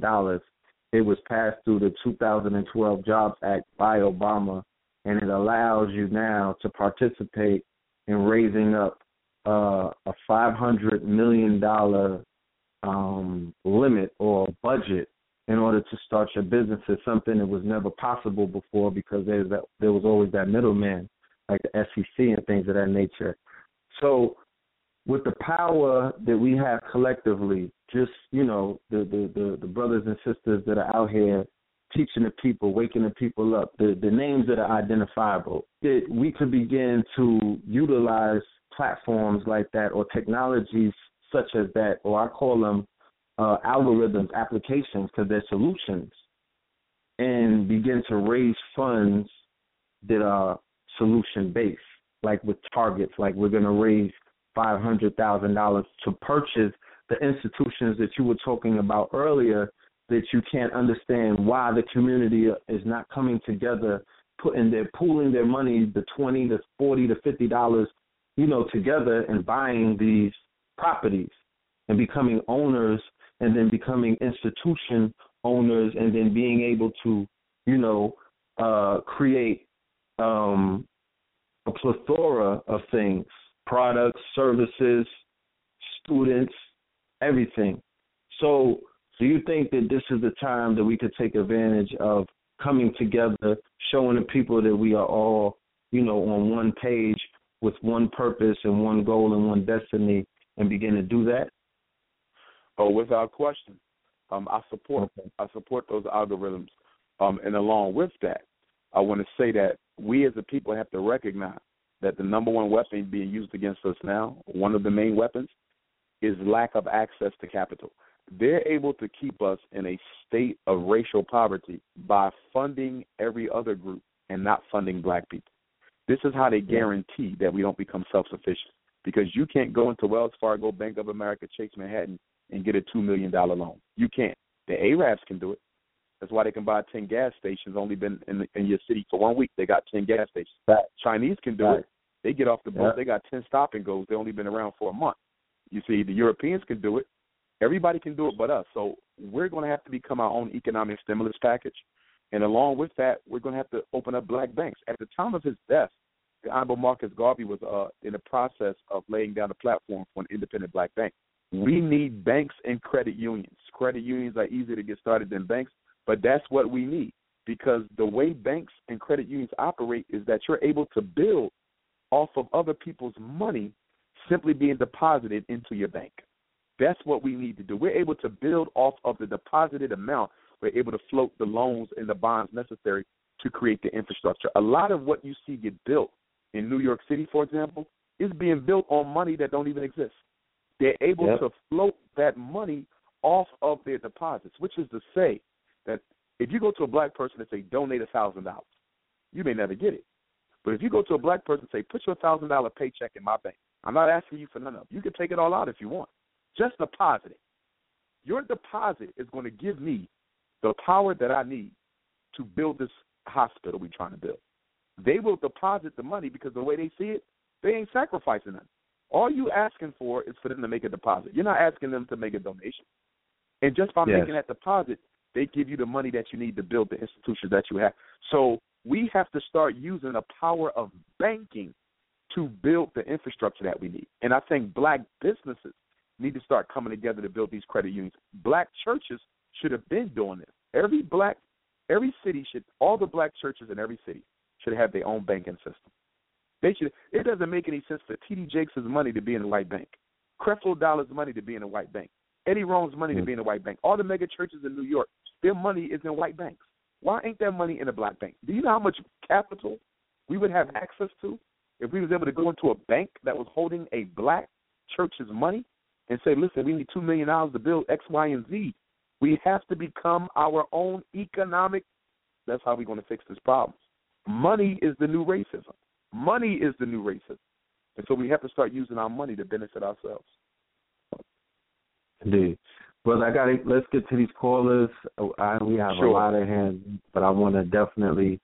I see some luminaries in the in the audience. Caller from the seven one eight two one nine. Peace. Welcome to KTL Radio. Peace. What's going on? All is well, brother. Peace. Yes. Peace and love. Yes. What's going on? Brother Omar, you're a legend. Yes, sir. Let me tell you. You are the most prolific um, orator we have ever as a president. Um, and your spirituality is divine. Let me tell you, I'm a priest of Shango for 10 years. I am the first third generation African American practitioner in this country. My mother's godfather is a, rel- a blood relative of yours. He is a direct descendant of uh, Frederick Douglass. His name was Lloyd Weaver. Okay, um, he's a filmmaker that um, lived in Nigeria for 35 years. He just returned back to the United States. Um, it would be a pleasure for me to, to introduce you to him. He was a priest at Yemoja for 40 something years. Oh, man. Say no more. Yemoja's my mother. Say no okay. more. He is, he is uh, an ex Well, I shouldn't say ex. He's a Black Panther from the Harlem division. Okay, that got into the tradition based on Pan Africanism. Um, he effectively created the first functioning African American Orisha house in the United States. Okay? Oh wow, wow. Okay. Um, he was the first one to ever have ceremonies conducted in the United States where everyone in the room, including the uh, officiating oriate, was an African American. Okay. Um, so he is a blood relative of you. He's a direct descendant of, of Frederick Douglass. I don't know if you're familiar with the Weaver family in your um, family tree, but he's from, uh, I believe, Baltimore. Okay.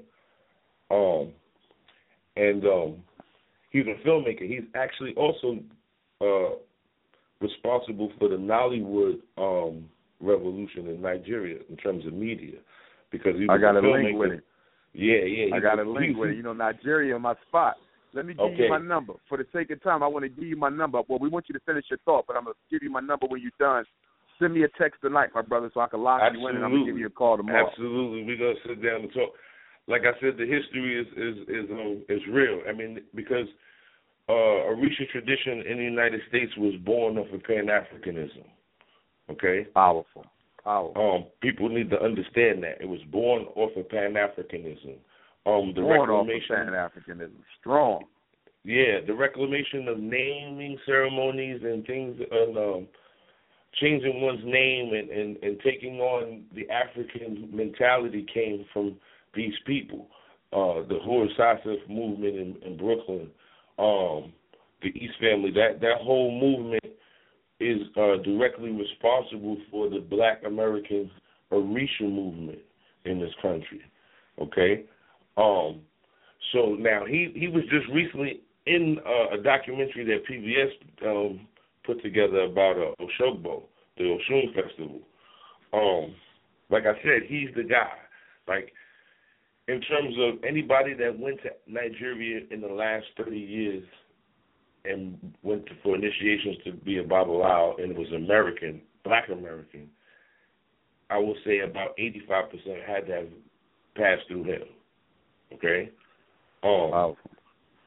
so, um, the work that you're doing, it's um, it is uh, unprecedented at this moment because of the of the uh, frequency that the world is moving at right now. Um, you were talking about black people and their struggles, and when it comes to Odu, speaking to my mother's godfather, Baba Lloyd, we had a conversation recently, and he explained to me that um, in Osameji, the Odu Osameji, Osameji is the Odu of revolution, It's the Odu of the winds. And in Osameji, there's an Apataki, a story that talks about Cotton. And Cotton uh, complained to Olofi, the god, that the birds were eating her children, were eating her seeds. And Olofi invited her to heaven, and she made sacrifice. And he gave her something to eat. And when she woke up in the morning, she grew thorns. And when the birds came to eat her children, the thorns got stuck in their throats. And Baba Lloyd said to me, Black people are children of cotton. We came here to pick cotton. He says, and the thorns that we must grow are to reclaim our true religion. So when the birds Wow. come to eat us, they will be stuck. The thorns will be stuck in their throats. Okay? Wow. So we have to. Osameji talks about morphing, change, and the the uncomfortability of change, but the necessity of it. So in Osameji, the Orisha Oya is very prevalent, and Oya is the deity that stands at the gate of the cemetery. She is responsible for giving us our breath and taking it from us when we die. And that gives her a direct correlation with God because our breath is a gift from Olofi. That is what people, when they say Ashe, Ashe is the uh, imitation of God breathing. Okay? So you put ashe on things when you breathe on them. So this is why I've always had a big issue with the conscious community using the word frivolously because it is a word of much power. And so one must have the uh, license to use our ashe in order to give it. Okay? And so we have to be careful about how we use the words because we can devalue it by using it to just signify. Okay? And so we people have to respect. I wouldn't just say amen in uh, a frivolous interaction. You know, it is um, devaluing the the, uh, the, the the intention behind the word. So I say all of that to say your your destiny is for you to lay the seeds down because as a as someone who speaks we have we have to uh, give credence to Obara, the tongue. And so Obara talks about pumpkins and it talks about how pumpkins are very important to us because pumpkins have multiple seeds, which give us more of a probability of success. Right? And so when we plant our seeds, we were using magic because at some point when we fertilize the earth, we have to give one part to God. Because once we stick the seed inside the ground, we do not open it up to look and check and see if it's growing. We have to have faith.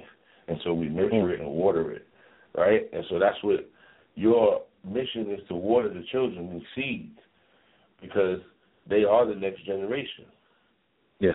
The, the most profound thing that I can say about these traditions is that I had a conversation with my grandmother when I was a, a teenager, and I was uh, rebellious in terms of putting, uh, giving myself to the tradition full fledged. And I asked my grandmother, I said, Well, why do I need to make Ocha?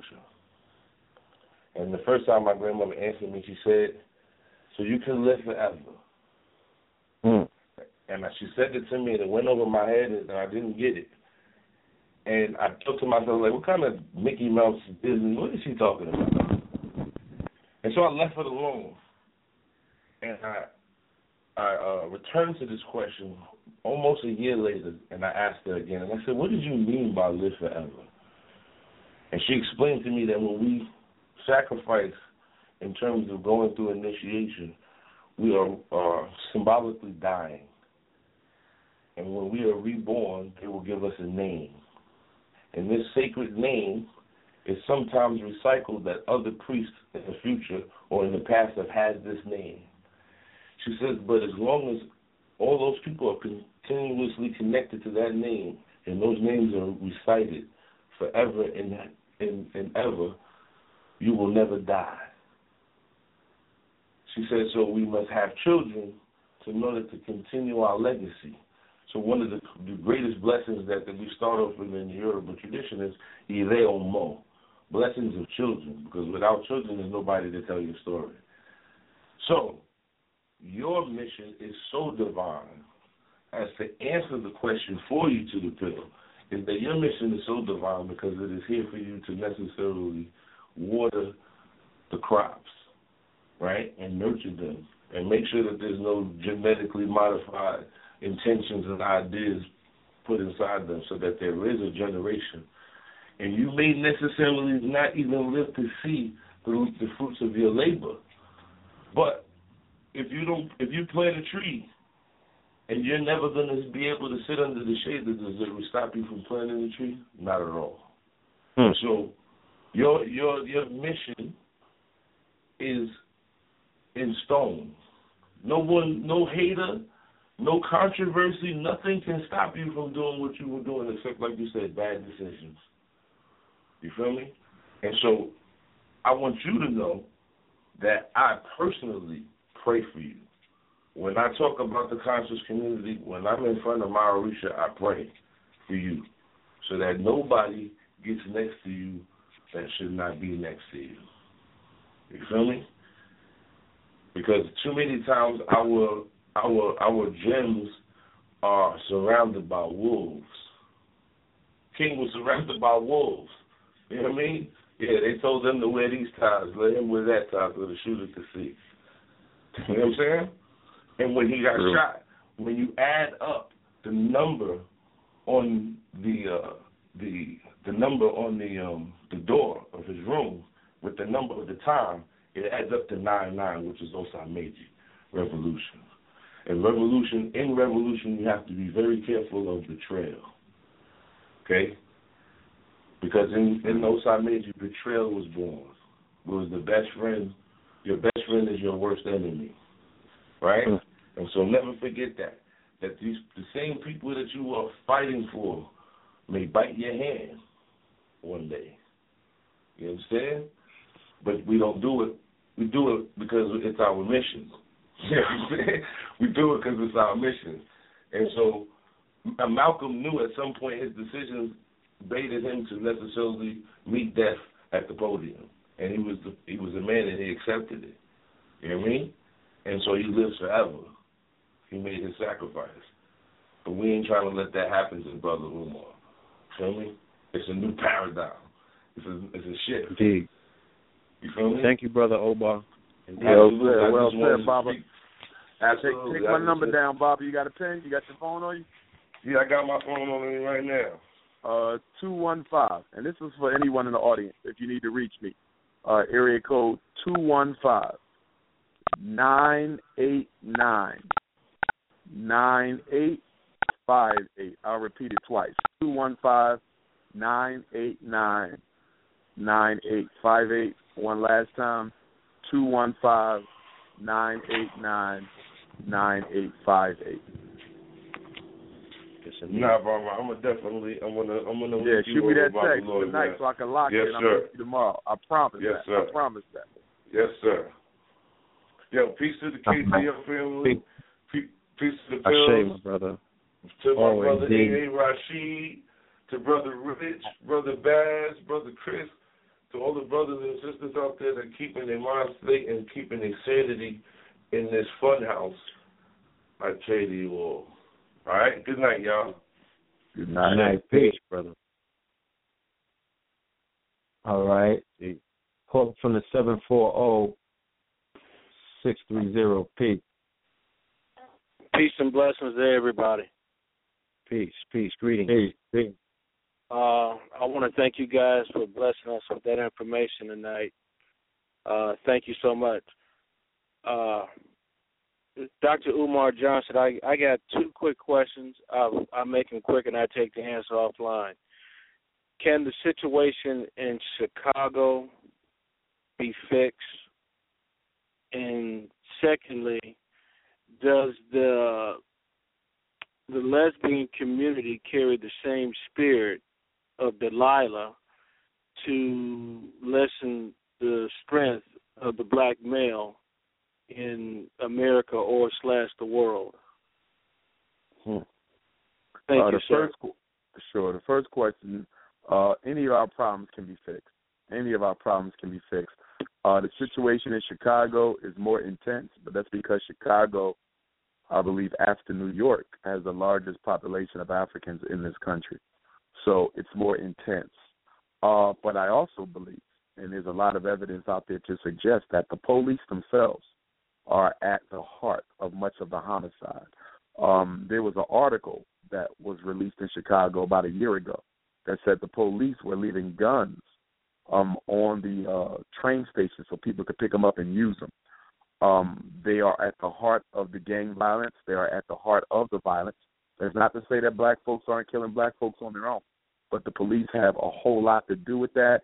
And I suspect that a lot of those murders that are taking place in Chicago, that those people are not being killed by black folks; they're being killed by police. I think Chicago is another social engineering experiment in progress where the police are responsible for ending a lot of black lives and blaming other black people for it. I truly believe that. But in terms of uh, community unrest, generally speaking, I think that the only way we're going to be able to crush the black on black violence is that black men are going to have to take to the street armed, and we're going to have to straight up Joe Clark the whole community. We're going to have to Bumpy Johnson the whole damn thing, and uh, and, strong arm the young gangster brothers out of the dope and out of the violence. I think it's going to take violence to end violence. I do believe that. Um, and I think until black men accept that responsibility, until black men the responsibility that some of us are going to have to lay down our lives in order for peace to be returned to the community, it'll never be returned. The law can't do it. The president can't do it. As far as the lesbians being the Delilah of the community, I would say the feminists more so than the lesbians. The average lesbian ain't thinking about a black man. Okay, it's the feminists who see the black men as their enemy. So it is the feminists that I'm more concerned about than the lesbians as it relates to uh, the assassination of the character of black males. That is largely being pushed by the feminists. The notion that children don't need their father as long as they have their mother, that's a feminist doctrine. So a lot of the unhealthy anti male images that are being put out about black men are coming from the feminist camp. And unfortunately, the feminists, much like the LBGT, they are recruiting black women in college and indoctrinating them with this women against men attitude that it has black women thinking that the black man is her enemy, as opposed to understanding that white supremacy is the enemy of both of us. Mm. Uh, another quick question. There's a lot of references that's in the Bible about the 400 year oppression that has been put on the the uh, God's people. Uh, from your studies and your research and observation, uh, do you what's the right word? Do you believe or adhere to those prophecies that's that's in the Bible about about us being 400 year people? Because I, I see a lot of similarities with the story of Exodus in in our Moses, and us being in today's New Egypt, and we're getting close, very close to those uh, to that 400 years, and I'm seeing how there's a lot of weather changes, changes in people as the people begin to came out. Pharaoh began to oppress and build up his army, and I'm seeing a lot of the same traits happening. Uh, you know, not in one state, but from state to state. You know, and uh, well, what's your take on that, Doctor? Well, uh, I mean, I whenever I hear anything about a prophecy, I do like to meditate on it. I like to, you know, study it thoroughly. I do believe that some of the prophecies that are out there are writing exact. I think others are just man-made creation.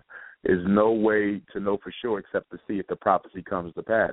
And when you talk about the 400-year-old Exodus, depending on where you live at in the New World, for those of us who are descendants of enslaved Africans, as I happen to, you know, depending on where your ancestors were taken to, the 400 years has already passed. So if you're talking about Caribbean islands, they've already had their 400. Brazil has already had its 400. Slavery in the United States will hit its 400th year um, in uh, 2019, counting from the 1619 year 2019. So in four years, we'll see whether or not that held true uh, for those who were the descendants of enslaved of those who were enslaved in the 13 colonies. But again, Brazil has already passed its 400 years since the beginning of slavery, as had many of the Caribbean islands. So uh, you are right. We are generally within that 400 year period, and we'll just have to wait and see, you know, what comes to pass. You know, we did come into the age of Aquarius, you know, a couple of years ago. Uh, we, we we saw a lot of things that you don't normally see. We lived through a century. We lived through a new millennium. We lived through several different decades. Uh, we lived through certain solar eclipses that have taken place. Uh, the next great solar eclipse is on my birthday, August 21st, I believe. Uh, 2017 is going to be the next great solar eclipse. So there's a lot of signs. There's a lot of divine signs out in the universe. But again, I would always caution us not to rely on supreme consciousness to bring that to us. It is for us to do the work. Uh, the universe is not going to save us. The universe will open up the vortex for us to save ourselves. So I would interpret all of that to mean that now is the time to strike for our freedom. And if we don't do so soon, we may have to wait another thousand years before this opportunity rolls around. So I do agree that this is our time. I have no doubt about it. This is our time. When the racism is the worst, that's when your opportunity for freedom is at its greatest to be organized first. Thank you so much, Thank Mister. Thank you. Thank you, brother. Appreciate you. Thank All right. We're gonna take two more callers. Then uh forward. Caller from the 704, peace and welcome to Know the Ledge. Caller from the 516-881, peace. Peace, Lord. Can you hear me? Loud and clear. Peace, Cosmo.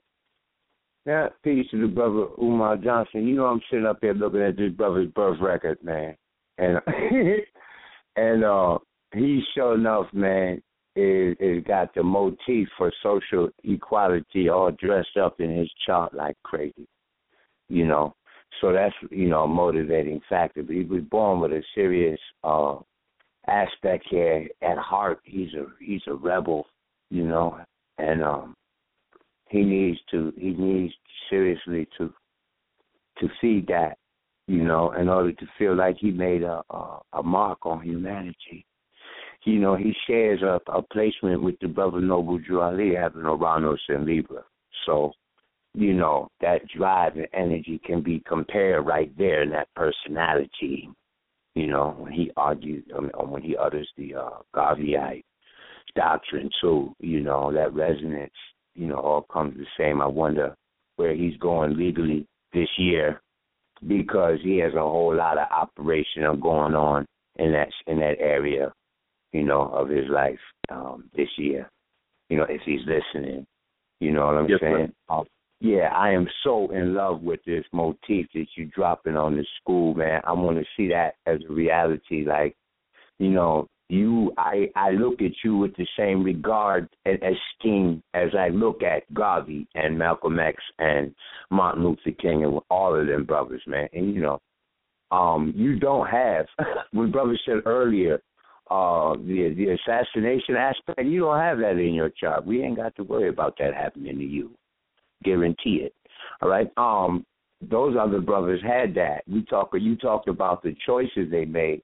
I'm an astrologer you know, I look at, I've studied the charts of more than a thousand dead men, and whose biographies I had access to as well.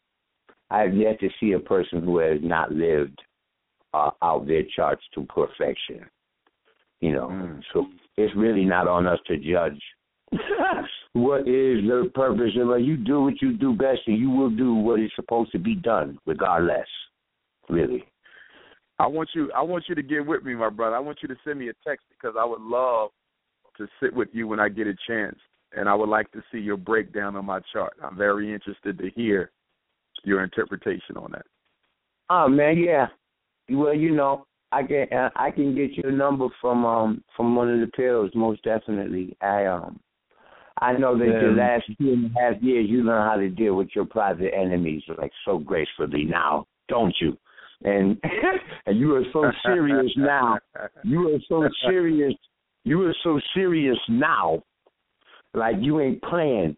It's like the axe now. You get executioner. Whatever ain't on my page is being dismissed gracefully now. true that. True that. Yeah, because you focusing on some money plans. You got to put your money in order. Like the brother asked you about something, I was like, man, he's not even there. He's he's on some economic agenda right. So I understand what your what your thing is going on. You know, if, you know, looking, I didn't get the time of birth. I assume it's it's, it's uh you were born in the, in the early afternoon. You know. Yeah, that's correct. The issue with Yeah. the birth is is interesting because um I've had my chart done before, and that always becomes the issue with the time of birth. Because my birth name was Jermaine, my mother named me, you know, and my father, who was in the military, he legally changed it to Umar when I was about eight years old. And when he legally changed my name, he misplaced my original birth certificate. So Mhm. whenever I get an astrological chart done, Yeah. we can never This- pinpoint the time because this he this lost the original birth certificate. this brother will pinpoint it for you. So yeah, um, but my mom did say it was yeah. early afternoon. It was early afternoon. Yeah, August well, I know 21st, that I know 1974. that Sag- I know that Sagittarius was rising. That gives us about one hour and thirty nine minutes to sift through. hold on. right? Yeah. Hold on, hold on. We're gonna let we could plug it in off air. We don't want to get them too much of that information. You heard? Got you, got you, got you, got you, got you, got you, got you. They might use that the other way. Yes, sir. We don't yeah, we don't want to do that. So we're gonna um put y'all in contact. You know what I'm saying? Indeed, Definitely. Lord. As always, thank I, you. I think it's an honor to even speak with the brother like this, you know. And um I know people he knows personally, Sister Mecca, all you know. Uh um so it was inevitable that you and I were gonna speak one day, bro. I mean, No you know what? We right here. You part of the network, Cosmo. So Yeah, you're being introduced to many people in our network, Dr. Umar, the brother Cosmo, Yes, sir. very gifted, very talented. So we're gonna make the links and everything, you know, and put some stuff together. But peace, mm-hmm. brother. Indeed, Thank bro. you. Demonstration. You're welcome. Indeed. And, and peace to the brother Rich too. I didn't get a chance to acknowledge his presence, man. Peace to that brother. All Yeah, right. I his appreciate phone, his I call appreciate- drop. Legend, Rich, indeed. Yeah. Peace. Okay. Peace. Peace, Lord. All right. Caller from the 718-217. Peace and welcome to Know the Ledge. Yo, peace. How y'all doing? All is well. All is Peace. well. Peace, family. Um, I wanted to know your thoughts um to to any of the the speakers um on um creating like a program in New York City, something like what the Interrupters are doing in Chicago. Um, I don't know if y'all heard them, like the vi- what they call the violence interrupters. It's a program where they pretty much work with um, you know, the the the violent youth who are gang banging and you know getting Yeah. themselves incarcerated. Well, know if you what, what the thoughts are on you know us putting together a program like that, and you know even documenting it if if if they're willing. Well, we have to do it. Uh, I've heard of the program in Chicago. I Mhm. haven't seen it, you know, but I support that. Anything that's being done in solidarity and with the sincere, you know, interest in helping our people, we have to do that. Everything has to be institutionalized and systematized. Everything has to be so. That's definitely something that we're going to have to do. Uh, we don't have a choice. Uh, my Black Boy Manhood in College Tour is a step in that direction. I'm also looking at hosting an online political and military science curriculum coming up this fall. Uh, so there's a lot of little things, you know, that I'm working on that, you know, I don't really speak on anymore. Before I would put everything out there. Now I learned to you got to hold it back till it's ready, because you got that, you know, the, those distractors out there who would misrepresent anything you try to do. So, but uh, yes, we do need to do that. I totally support it, and I'm actually working on my uh, on my end to make some things like that happen. Okay. All right. You you think it'll make sense uh for us to organize together and try to make one program, or if we just have several programs and I guess unite eventually later on? Yeah, you you you they can they can be organized separately in the beginning, but then ultimately have to be united. Yeah. Yeah, we we, we got to start standardizing things. We don't standardize anything in the hood. We got to start standardizing things so they will last Yeah. well after you know after our time on Earth has ended. Do you think that could also be a program that we could be funded for doing? Uh, well, for me, from the Pan African perspective, the funding has to come from black hands. We don't take any money from non African sources or the government. So when we talk about funding, you know, we believe very, very, very seriously that what must be done for black people must be done by black people. Mm-hmm. Indeed. Respect. Yes, thank you, caller. Thank you. Appreciate the input. Indeed. All right. Can we go with one more? Sure, sure. Okay. We got another three four seven three six five. Ace.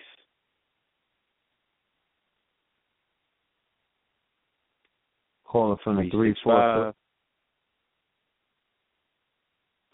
All right, and we'll go to the two five three five nine two. Peace and welcome to Know the Ledge. Calling from the two five three five nine two. Peace. Peace. What's, Peace. what's going on? It's Knowledge Born. Peace, Lord, Alice peace. Born. I just Legend. wanted to give y'all a shout out. You know what I'm saying? I, I know this has been long awaited. I've been waiting myself. And uh Dr. Umar, we met in Tacoma the last time he was out here. Uh and you did the lecture at the, the community center. Uh me and YG Preach. We waiting for your return, you know what I'm saying? We're gonna Shout out to uh, YG put that Preach. thing down. No doubt, no uh, doubt. I'm gonna get with YG Preach too, uh, because I'm I'm starting to plan out my May my May lecture series for May because you know I'm taking a break this month and next, but May I'm gonna be back, so I'm gonna probably hit him tomorrow. You talk to him first, tell him to hit me because I got to get back to Seattle, man. It's been like three years for Seattle, so we got to make that happen. Right. Word. And I definitely uh, appreciate uh, the question I had was, uh, how necessary is international travel? And uh, if you could share a little bit, I know you've been talking a lot, you know, uh, share a little bit about uh, what you found and how that increased your worldview. I think international travel is very important for anyone's political and spiritual education. I think it does help to clarify or disclarify, you know, your your ideological beliefs and position. Um, it definitely forces you to even further clarify your ideological positions on things. Um, and in terms of getting a worldview on the reality that African people face, I don't think there's anything that can help you gain that world view like international travel. You know, that's one of the reasons why I do the trip to Ghana, you know, every year so people can see uh the African reality through another form of space and time. See racism through another form of space and time. See black oppression through another form of space and time. So I don't think there's any uh, other thing you can do that can help foster a mature worldview than to travel the world. I don't I don't think there's anything else uh, right. you can do in, in, in place of that.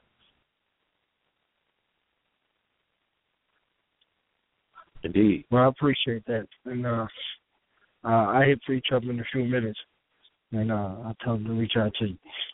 Appreciate it. Yes, All right. indeed. Peace, God. Again, shout out to YG Preach, always on time with those flyers. We appreciate your contribution. No Salute. doubt. Very talented brother. Absolutely. Indeed. Shout out to the entire West Coast family. Shout out to Blessed Love. Shout out to Ross Bob and Kim. You know what I'm saying? Shout out to Ross Bob, Sister Kim, get well, get well, yeah, get well. Sister Kim, the whole LA, family. I'll be back out South there soon. Central. Yes, indeed. No Can't wait. Can't wait to touch back to LA as well. Mr. family out there. All right. Yeah, it's on you, right? We Yes, got yes. 704 in there real quick. Can we take that last call or? Sure. All right. We have a seven oh four Yeah, yeah. nine five seven oh four nine five six. Peace. Sure, sure, sure, sure.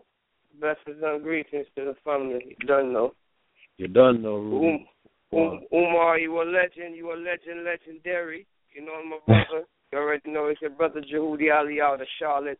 Yeah, man. Big up, big up, big up, big up. Blessed, blessed, blessed. One love. Yes, brother. Yo, this is a legendary show. I didn't get to catch it from early, but when I caught it, my dupes, yo, the people that to ever listen to it, love it, love it, love it, love it. More of them that to come. Umar, you know you gotta be down here again soon, but whenever you come off of your world tour, you don't know so we did it again. You see what I'm saying, Umar? Pills, Yes, you already know what time it is, my brother. You see what I'm saying? Legendary, none the most young. You see what I'm? Big up to Mama Pill. Big up to AA Rashid and all the family in the community. Is what Indeed. Yeah. I got my brother to Hut 91 link up with on it too, so you already know we going to make a legendary movie in a minute. You see what I'm saying? So we brought our movie that we had out in a few back, bringing that, so we are going to try link up and get everybody from the full perspective and bring this media thing to what it's supposed to be. Legendary, for real, for real. 'Cause that's we we got enough for what we got to do for our people, so we don't need nothing more. We're, we we is all we got, and that's all we need really. Isn't that said? We put together and we Yeah. got it in there. So Indeed, now all the love. you Let me already know about know. the movies too. Let me know about Yo, the uh, yo, movies y'all be shooting, beloved, because you know I do a little acting. So if you need that main character, I jump up in there for you. You You, know already know. overflowing. We, we writing the script as we speak about. Oh, Let, no, let, let the whole see perspective. Now, I don't want no. I don't want no black exploitation. They got to be setting the revolution there. I don't want to be the. I don't want to be the hood boy selling the crack. He said he don't want a perm. Hold on. We about to say he don't want a perm. Hold on. Nah, nah, I don't. I don't. I don't want the boys Nah, in the hood listen. role. You feel me? Nah, nah, so you're not gonna be pookie or none of them boy. They have the official. You already know you're gonna have the official like how they had the Panthers move. We need to do our own version of the Panthers. Yes, Panthers. I'm ready a for newer that. version. I'm ready you feel for me? that. Serious, I'm they ready. don't have it. Just give me the script and it's a done deal. Give me the Umar, script nah. and it's a done deal. See, I don't think you know what platform you on tonight. I don't think you know what you just did. It- It's gonna be about a hundred scripts in your inbox tomorrow. Nah, my I'm network ready is for that. Let me see them scripts. I gotta make sure it fits me. I gotta. I need that the press Garvey role. conference Give me the script. like I'm do lectures ever again. Big Papa, gonna do like Big Papa off the road forever. Oh, Yo, man. this, this how Nah, but let me legendary we gotta something. we gotta include we gotta Let me- include you know the IFA, we gotta include the I Ching, Yeah. we gotta include all the oracle systems because they talking about God's a motherfucking Egypt. Excuse my language, but that bullshit that they got the fuck with them a show in the movie theaters right now. A bootleg that all week I'm at to say up there foolishness them a show fire. Burn up that. Yeah. You feel me? We need to re- to What is- recreate our own version of Gods of Egypt because I know they're not telling the true story. Is in that sense. But first of all, they forgot about our men. Peaceful. And that's the thing. You will already know. We, oh, uh, Umar always I said Hotep. He he say the Hotep holds, but we know what Ho- Ho- Hotep is, and we know Umar not disrespect. So big up the Hotep people, them. Um, big Yes, up the sir. white Yes, people, sir. them Hotep. Yes, for sir. real. You know what I'm saying? Yeah. So we ain't disrespecting. sir. so ain't nobody can disrespect and say, yo, you Hoteppers and everything. Umar not disrespecting the Hoteppers. So never try to That's make it look like that. We already know what That's time right. it is, D. Stop trying to That's put us right. against We're our talking people, about the man. frauds in the game, not the real walkers. True that. True that. Exactly. Exactly. Yes, I. Yes, I. Listen, listen, listen. You already we're, know. You already know. We're not gonna money talk too Yo, much. We're not gonna money talk too much. You already know. yeah. Legend. Give me You that already script. know, I want to see that script. Give me the script. Yo, we gon' we gon' poly Oh. Uh-huh. Umar. We gonna link up in the week. I'm gonna link you. in. I'm gonna link you. You already know who it is when I link you. Friend with fire. No Yo, doubt. No peace and love, He's part of- You already know. Y- y'all niggas in my He's- heart, man. I love y'all niggas, man. Yeah. Niggas, kings, y'all know what it is. Rise up. That's another. Yeah, exactly. This is another brother from the network. He has a uh, Destiny Grind. They also do divination and readings with the I Ching, and they've helped us in our journey as well. So everything is all good. Like I said, Umar, we just have to sit down and catch up because it's been a long time since we really, you know, chopped it up. I know you. Have you been out there seeing what we out here doing? You know, because I know doubt. you're a I'm, busy I'm. I'm but just seeing some of it. You know what I mean? Huh? I, I got my feelers everywhere. I, I'll be seeing a little bit of everything. Yeah. You know what I mean? I just got to get a little bit more in line with it. I, I- cause we out there cooking, you know, we stirring pots and all that, you know. So I just No wanna, doubt. No doubt. you know, Cook it up. Cook it up.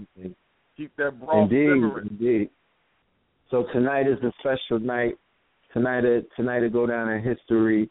You know, I'm sure that a lot of the family that's going to tune into the show and hear about it and listen to the show, they're going to hear a lot of answers and a lot of, you know, clarification and also a lot of wisdom and a lot of growth and maturity, you know, from somebody who has a testimony to a test that they went through and now they have testament. You feel what I'm saying? Because I got tested. I did. We, me and my brother, we turned 40 this year. You know, and um a week right after my 40th birthday in the city of Detroit, which is like a mentor, the underworld, and my but a good mentor, you know, because that's where life takes place in the underworld. You know, I got tested, and then a lot of stuff got put on the line. So we all get tested when we're in the eyes of the, you know, it's our ancestors doing spiritual work. It's initiation to get to the next level. Anytime the masters were to go to the next level, from video games all the way up, there's a level of initiation taking place. So in our biggest crises, that's where Sophia, that's where wisdom is. That's where that's where your the next level is at. So know that that initiation was what brought you from perseverance into this next level, and then you you you as you continue to ascend. You know. Oh man, that's love. That's, that's very Mm. strong. And I want to remind Yeah. everybody, make sure they pull You out a, pour out a little libation uh, tomorrow. Queen Mother Harriet Tubman, you know, she joined the ancestors on March the Yeah. 10th of 1913. So tomorrow will be 103 years since Queen Mother Harriet Tubman ascended to the ancestors. So sometime tomorrow, March the 10th, uh, make sure you pour out a little bit of liquor for Queen Mother Harriet Tubman, one of the best to do it. During Indeed. the new moon cycle, big up. During the new moon cycle, big up, big up, big up. Exactly. Big up. Everybody do your research on this moon tonight, this eclipse. Biggie Smalls, March 9th. That day goes down in infamy. You dig what I'm saying? That means a lot to a lot of people from where I'm from. And also Definitely. brothers and sisters around the globe because we're talking about uh orator, we're talking about a griot, we're talking about an artist, we're talking about somebody Indeed. who had the power to move people in ways that we haven't seen in a long time. You know. Um, so True that. definitely yeah. You know what I mean? Big Papa, right? Big Papa. And you How know about it. that? You How know about it. that? I'm, Baby, I'm, I'm baby. keeping that big legacy up and running. you know, Papa somebody P.O.P.A. who, but look, look, at, look at this.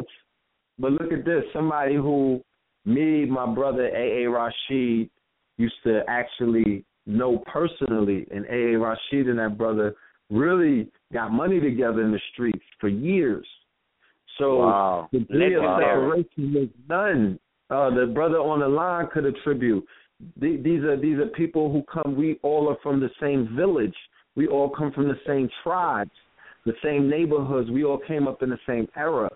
So it's like when people see us in consciousness, they're seeing a representation of eras and and, and, and street and you know just all kind of stuff. So there's no separation. Like we we had an interview with a brother from Smack DVD where he's he's like, yo, I'm combining a platform. We got to come together. I want to introduce knowledge, which is the last acronym on SMAC stands for knowledge. He says the street knowledge that I'm seeing taking place out here with Dr. Umar, with all of the names, the Sarnettas, the Polites, the Red and Blue. You know, he doesn't know everybody, but he knows that there's a movement taking place and there's a war going on outside and there's 44 billion black people on the planet, but there's about a hundred of them that are in the in the front of that race. Remember the race analogy that we're running. We're in this race. So who's passing the baton and who's in the front holding the baton? There are a group of people pulling this thing, creating a wave, and that wave is waking up people in ways that the ancestors, the wise, intelligent seers, the prophets, the messengers, and all other people who were able to forecast in mystical ways. They spoke about this time. So your existence in this time, when you when they speak of a Garvey and people are saying, "Yo, you remind me," you then you are that Garvey spirit now, because everybody is here in this day and age in the now. We have all reincarnated. You know. Indeed. So Powerful. yeah, we gonna we you know we gonna build though, but uh, it is what it is, man. Uh, salute to you, brother. I'm gonna let you close out and say what you got to say, brother. Blue pill line drop. I'm sure that he wanted to add it on, add on, but he said peace, and then we will, you know, connect offline and continue this build. Will do, will do. Black family, get with your brother. Dr. Umar Johnson. Don't forget, every Tuesday morning we got the Black Parent Teleconference. Any questions about your children, any questions about your sons or your daughters' education or mental health, you can get those questions answered for free by yours truly. Tuesday morning, 6 a.m. to 8 a.m. Eastern Standard Time. We got the Africa trip, Senegal and Ghana, July 26th to August 11th. Black Boy College Tour, a North Tour and South Tour, one in June, one in August. And we also got the National Independent Black Parent Association New Chapter Conference. We want everybody there. That's going to take place in April. If you need more information, just get with me. You can text me at 215-989-9858, 215-989-9858. You can email me at Dr. Umar Johnson at yahoo.com. Send your donations to GoFundMe.com forward slash Dr. Umar.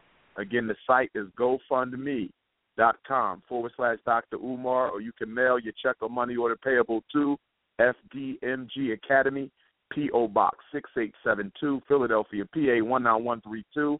Send your resumes if you like to work at the school. Resumes can be emailed to FDMG Resumes with an S at gmail.com. If you want to follow me on Twitter and Instagram, you can do so at Dr. Umar Johnson. That's D R U M A R J O H N S O N, and you can follow me on uh, Facebook. I use my Yoruba last name Ifatunde, which means destiny has returned. So it's Dr. Umar Ifatunde on Facebook. I F A T U N D E uh, website drumarjohnson.com. So please get in contact with me. Stay in touch with me. Hopefully, you go to Africa with us this summer. Send your sons with me on a Black Boy College tour, and I hope to see everybody at the National Independent Black Parent Association Conference. I'm currently planning my tour dates for May and June. May and June. I'm taking a break March and April. If I've never been to your city, uh, and you desire me to come back, please get in contact with me. I'd probably just need you to help me find a venue that can seat about four or five hundred people. You know, the crowds get larger and larger every time, so you can get in contact with me. I know I got to hit up Seattle. I know I got to get back to L.A., back to South Carolina. Boston is on the map. I got to hit up Boston, uh, Savannah, Georgia. There's a lot of spots I ain't been to. I got to hit up uh, Dallas, Texas. I got to hit y'all back up. Phoenix, I'm gonna hit y'all back up. South Dakota for the first time. Iowa for the first time. So again, if you got a town with a lot of black folks in it, you think they need that Ifatunde experience, please get with me and let me know so we can get it popping. I share one love to everybody. Keep me in your prayers and keep the race first. Before we go, brother, I got a question to ask you. Sure. When you take that time off from doing the lecture circuit, can you do a um a for dummies book a how to get booked in fifty states in thirty days? I, I'm saying like I need that shit. Like you know, I'm trying to go to Wisconsin and Boise, Idaho, man. I just need to touch the people out there, man. Oh, I'm really man. trying to tour, man. I'm trying to figure this out. But we'll Oh, talk, man. man. All right, I'm gonna see what I can do, man. It just comes out the All right, blue. I don't even be knowing, man. But I'm gonna see what I can Yeah, do see- on that. See what you can do on that, brother. But it's been No a doubt, pleasure, no doubt. and uh, we look forward to hearing from you soon. I'm sure we're gonna have some good news for the family in the near future. But um, you know, you know, know the ledge is there. You riding, you know what I'm saying? You know, the army, the whole family. So when KTL has got you, everybody got you, the whole New York, the whole Harlem. When's the next time you coming to New York, brother? Uh, I got to get back there soon because when we did the event at uh uh the Brooklyn Christian Brooklyn. Center, yeah, for the. United African Movement, it was jam packed, and we still had like 200 people. Special New York edition, so that's coming Well, soon. yeah. New York, I'll be back in a minute. we got an anniversary show. We got an anniversary weekend that we're doing where we're gonna highlight uh the headliners and the luminaries and all kinds. It's gonna be something that has never been done before because we believe in the spirit of celebrating. We believe in awards. We believe in you know utilizing the fact that we have an industry now, um, adding value to what it is that we've done, recognizing those people in our community, in the public, for their family to see, for their loved ones to see, you know, for people who don't know about them to see, venerating our great ones, venerating the ones who have just made ancestors. You know, we need this annually. So we're working on something as we speak, and we uh we're gonna reach out to you. But yeah, let, let's let's definitely talk about that New York thing because the New York is really like they they want to they want to chop it up. You know what I'm saying? No doubt. And you see how they come out for you. When you were at the Three Kings, that was crazy. It was a No church, doubt. but it turned into a conscious communion. That's right. That's You right. know, that's what's up. But I'm i I'm gonna close this out with a song that I did called Scorpion Kings. I don't know if you heard it, but I know you into hip hop, so we bringing back that God hop, and uh No this is gonna be a headbanger. The vi- the video is crazy. All right, brother. All right, now be safe, Phil. No doubt. You too, brother. Peace. Peace. Peace to the family.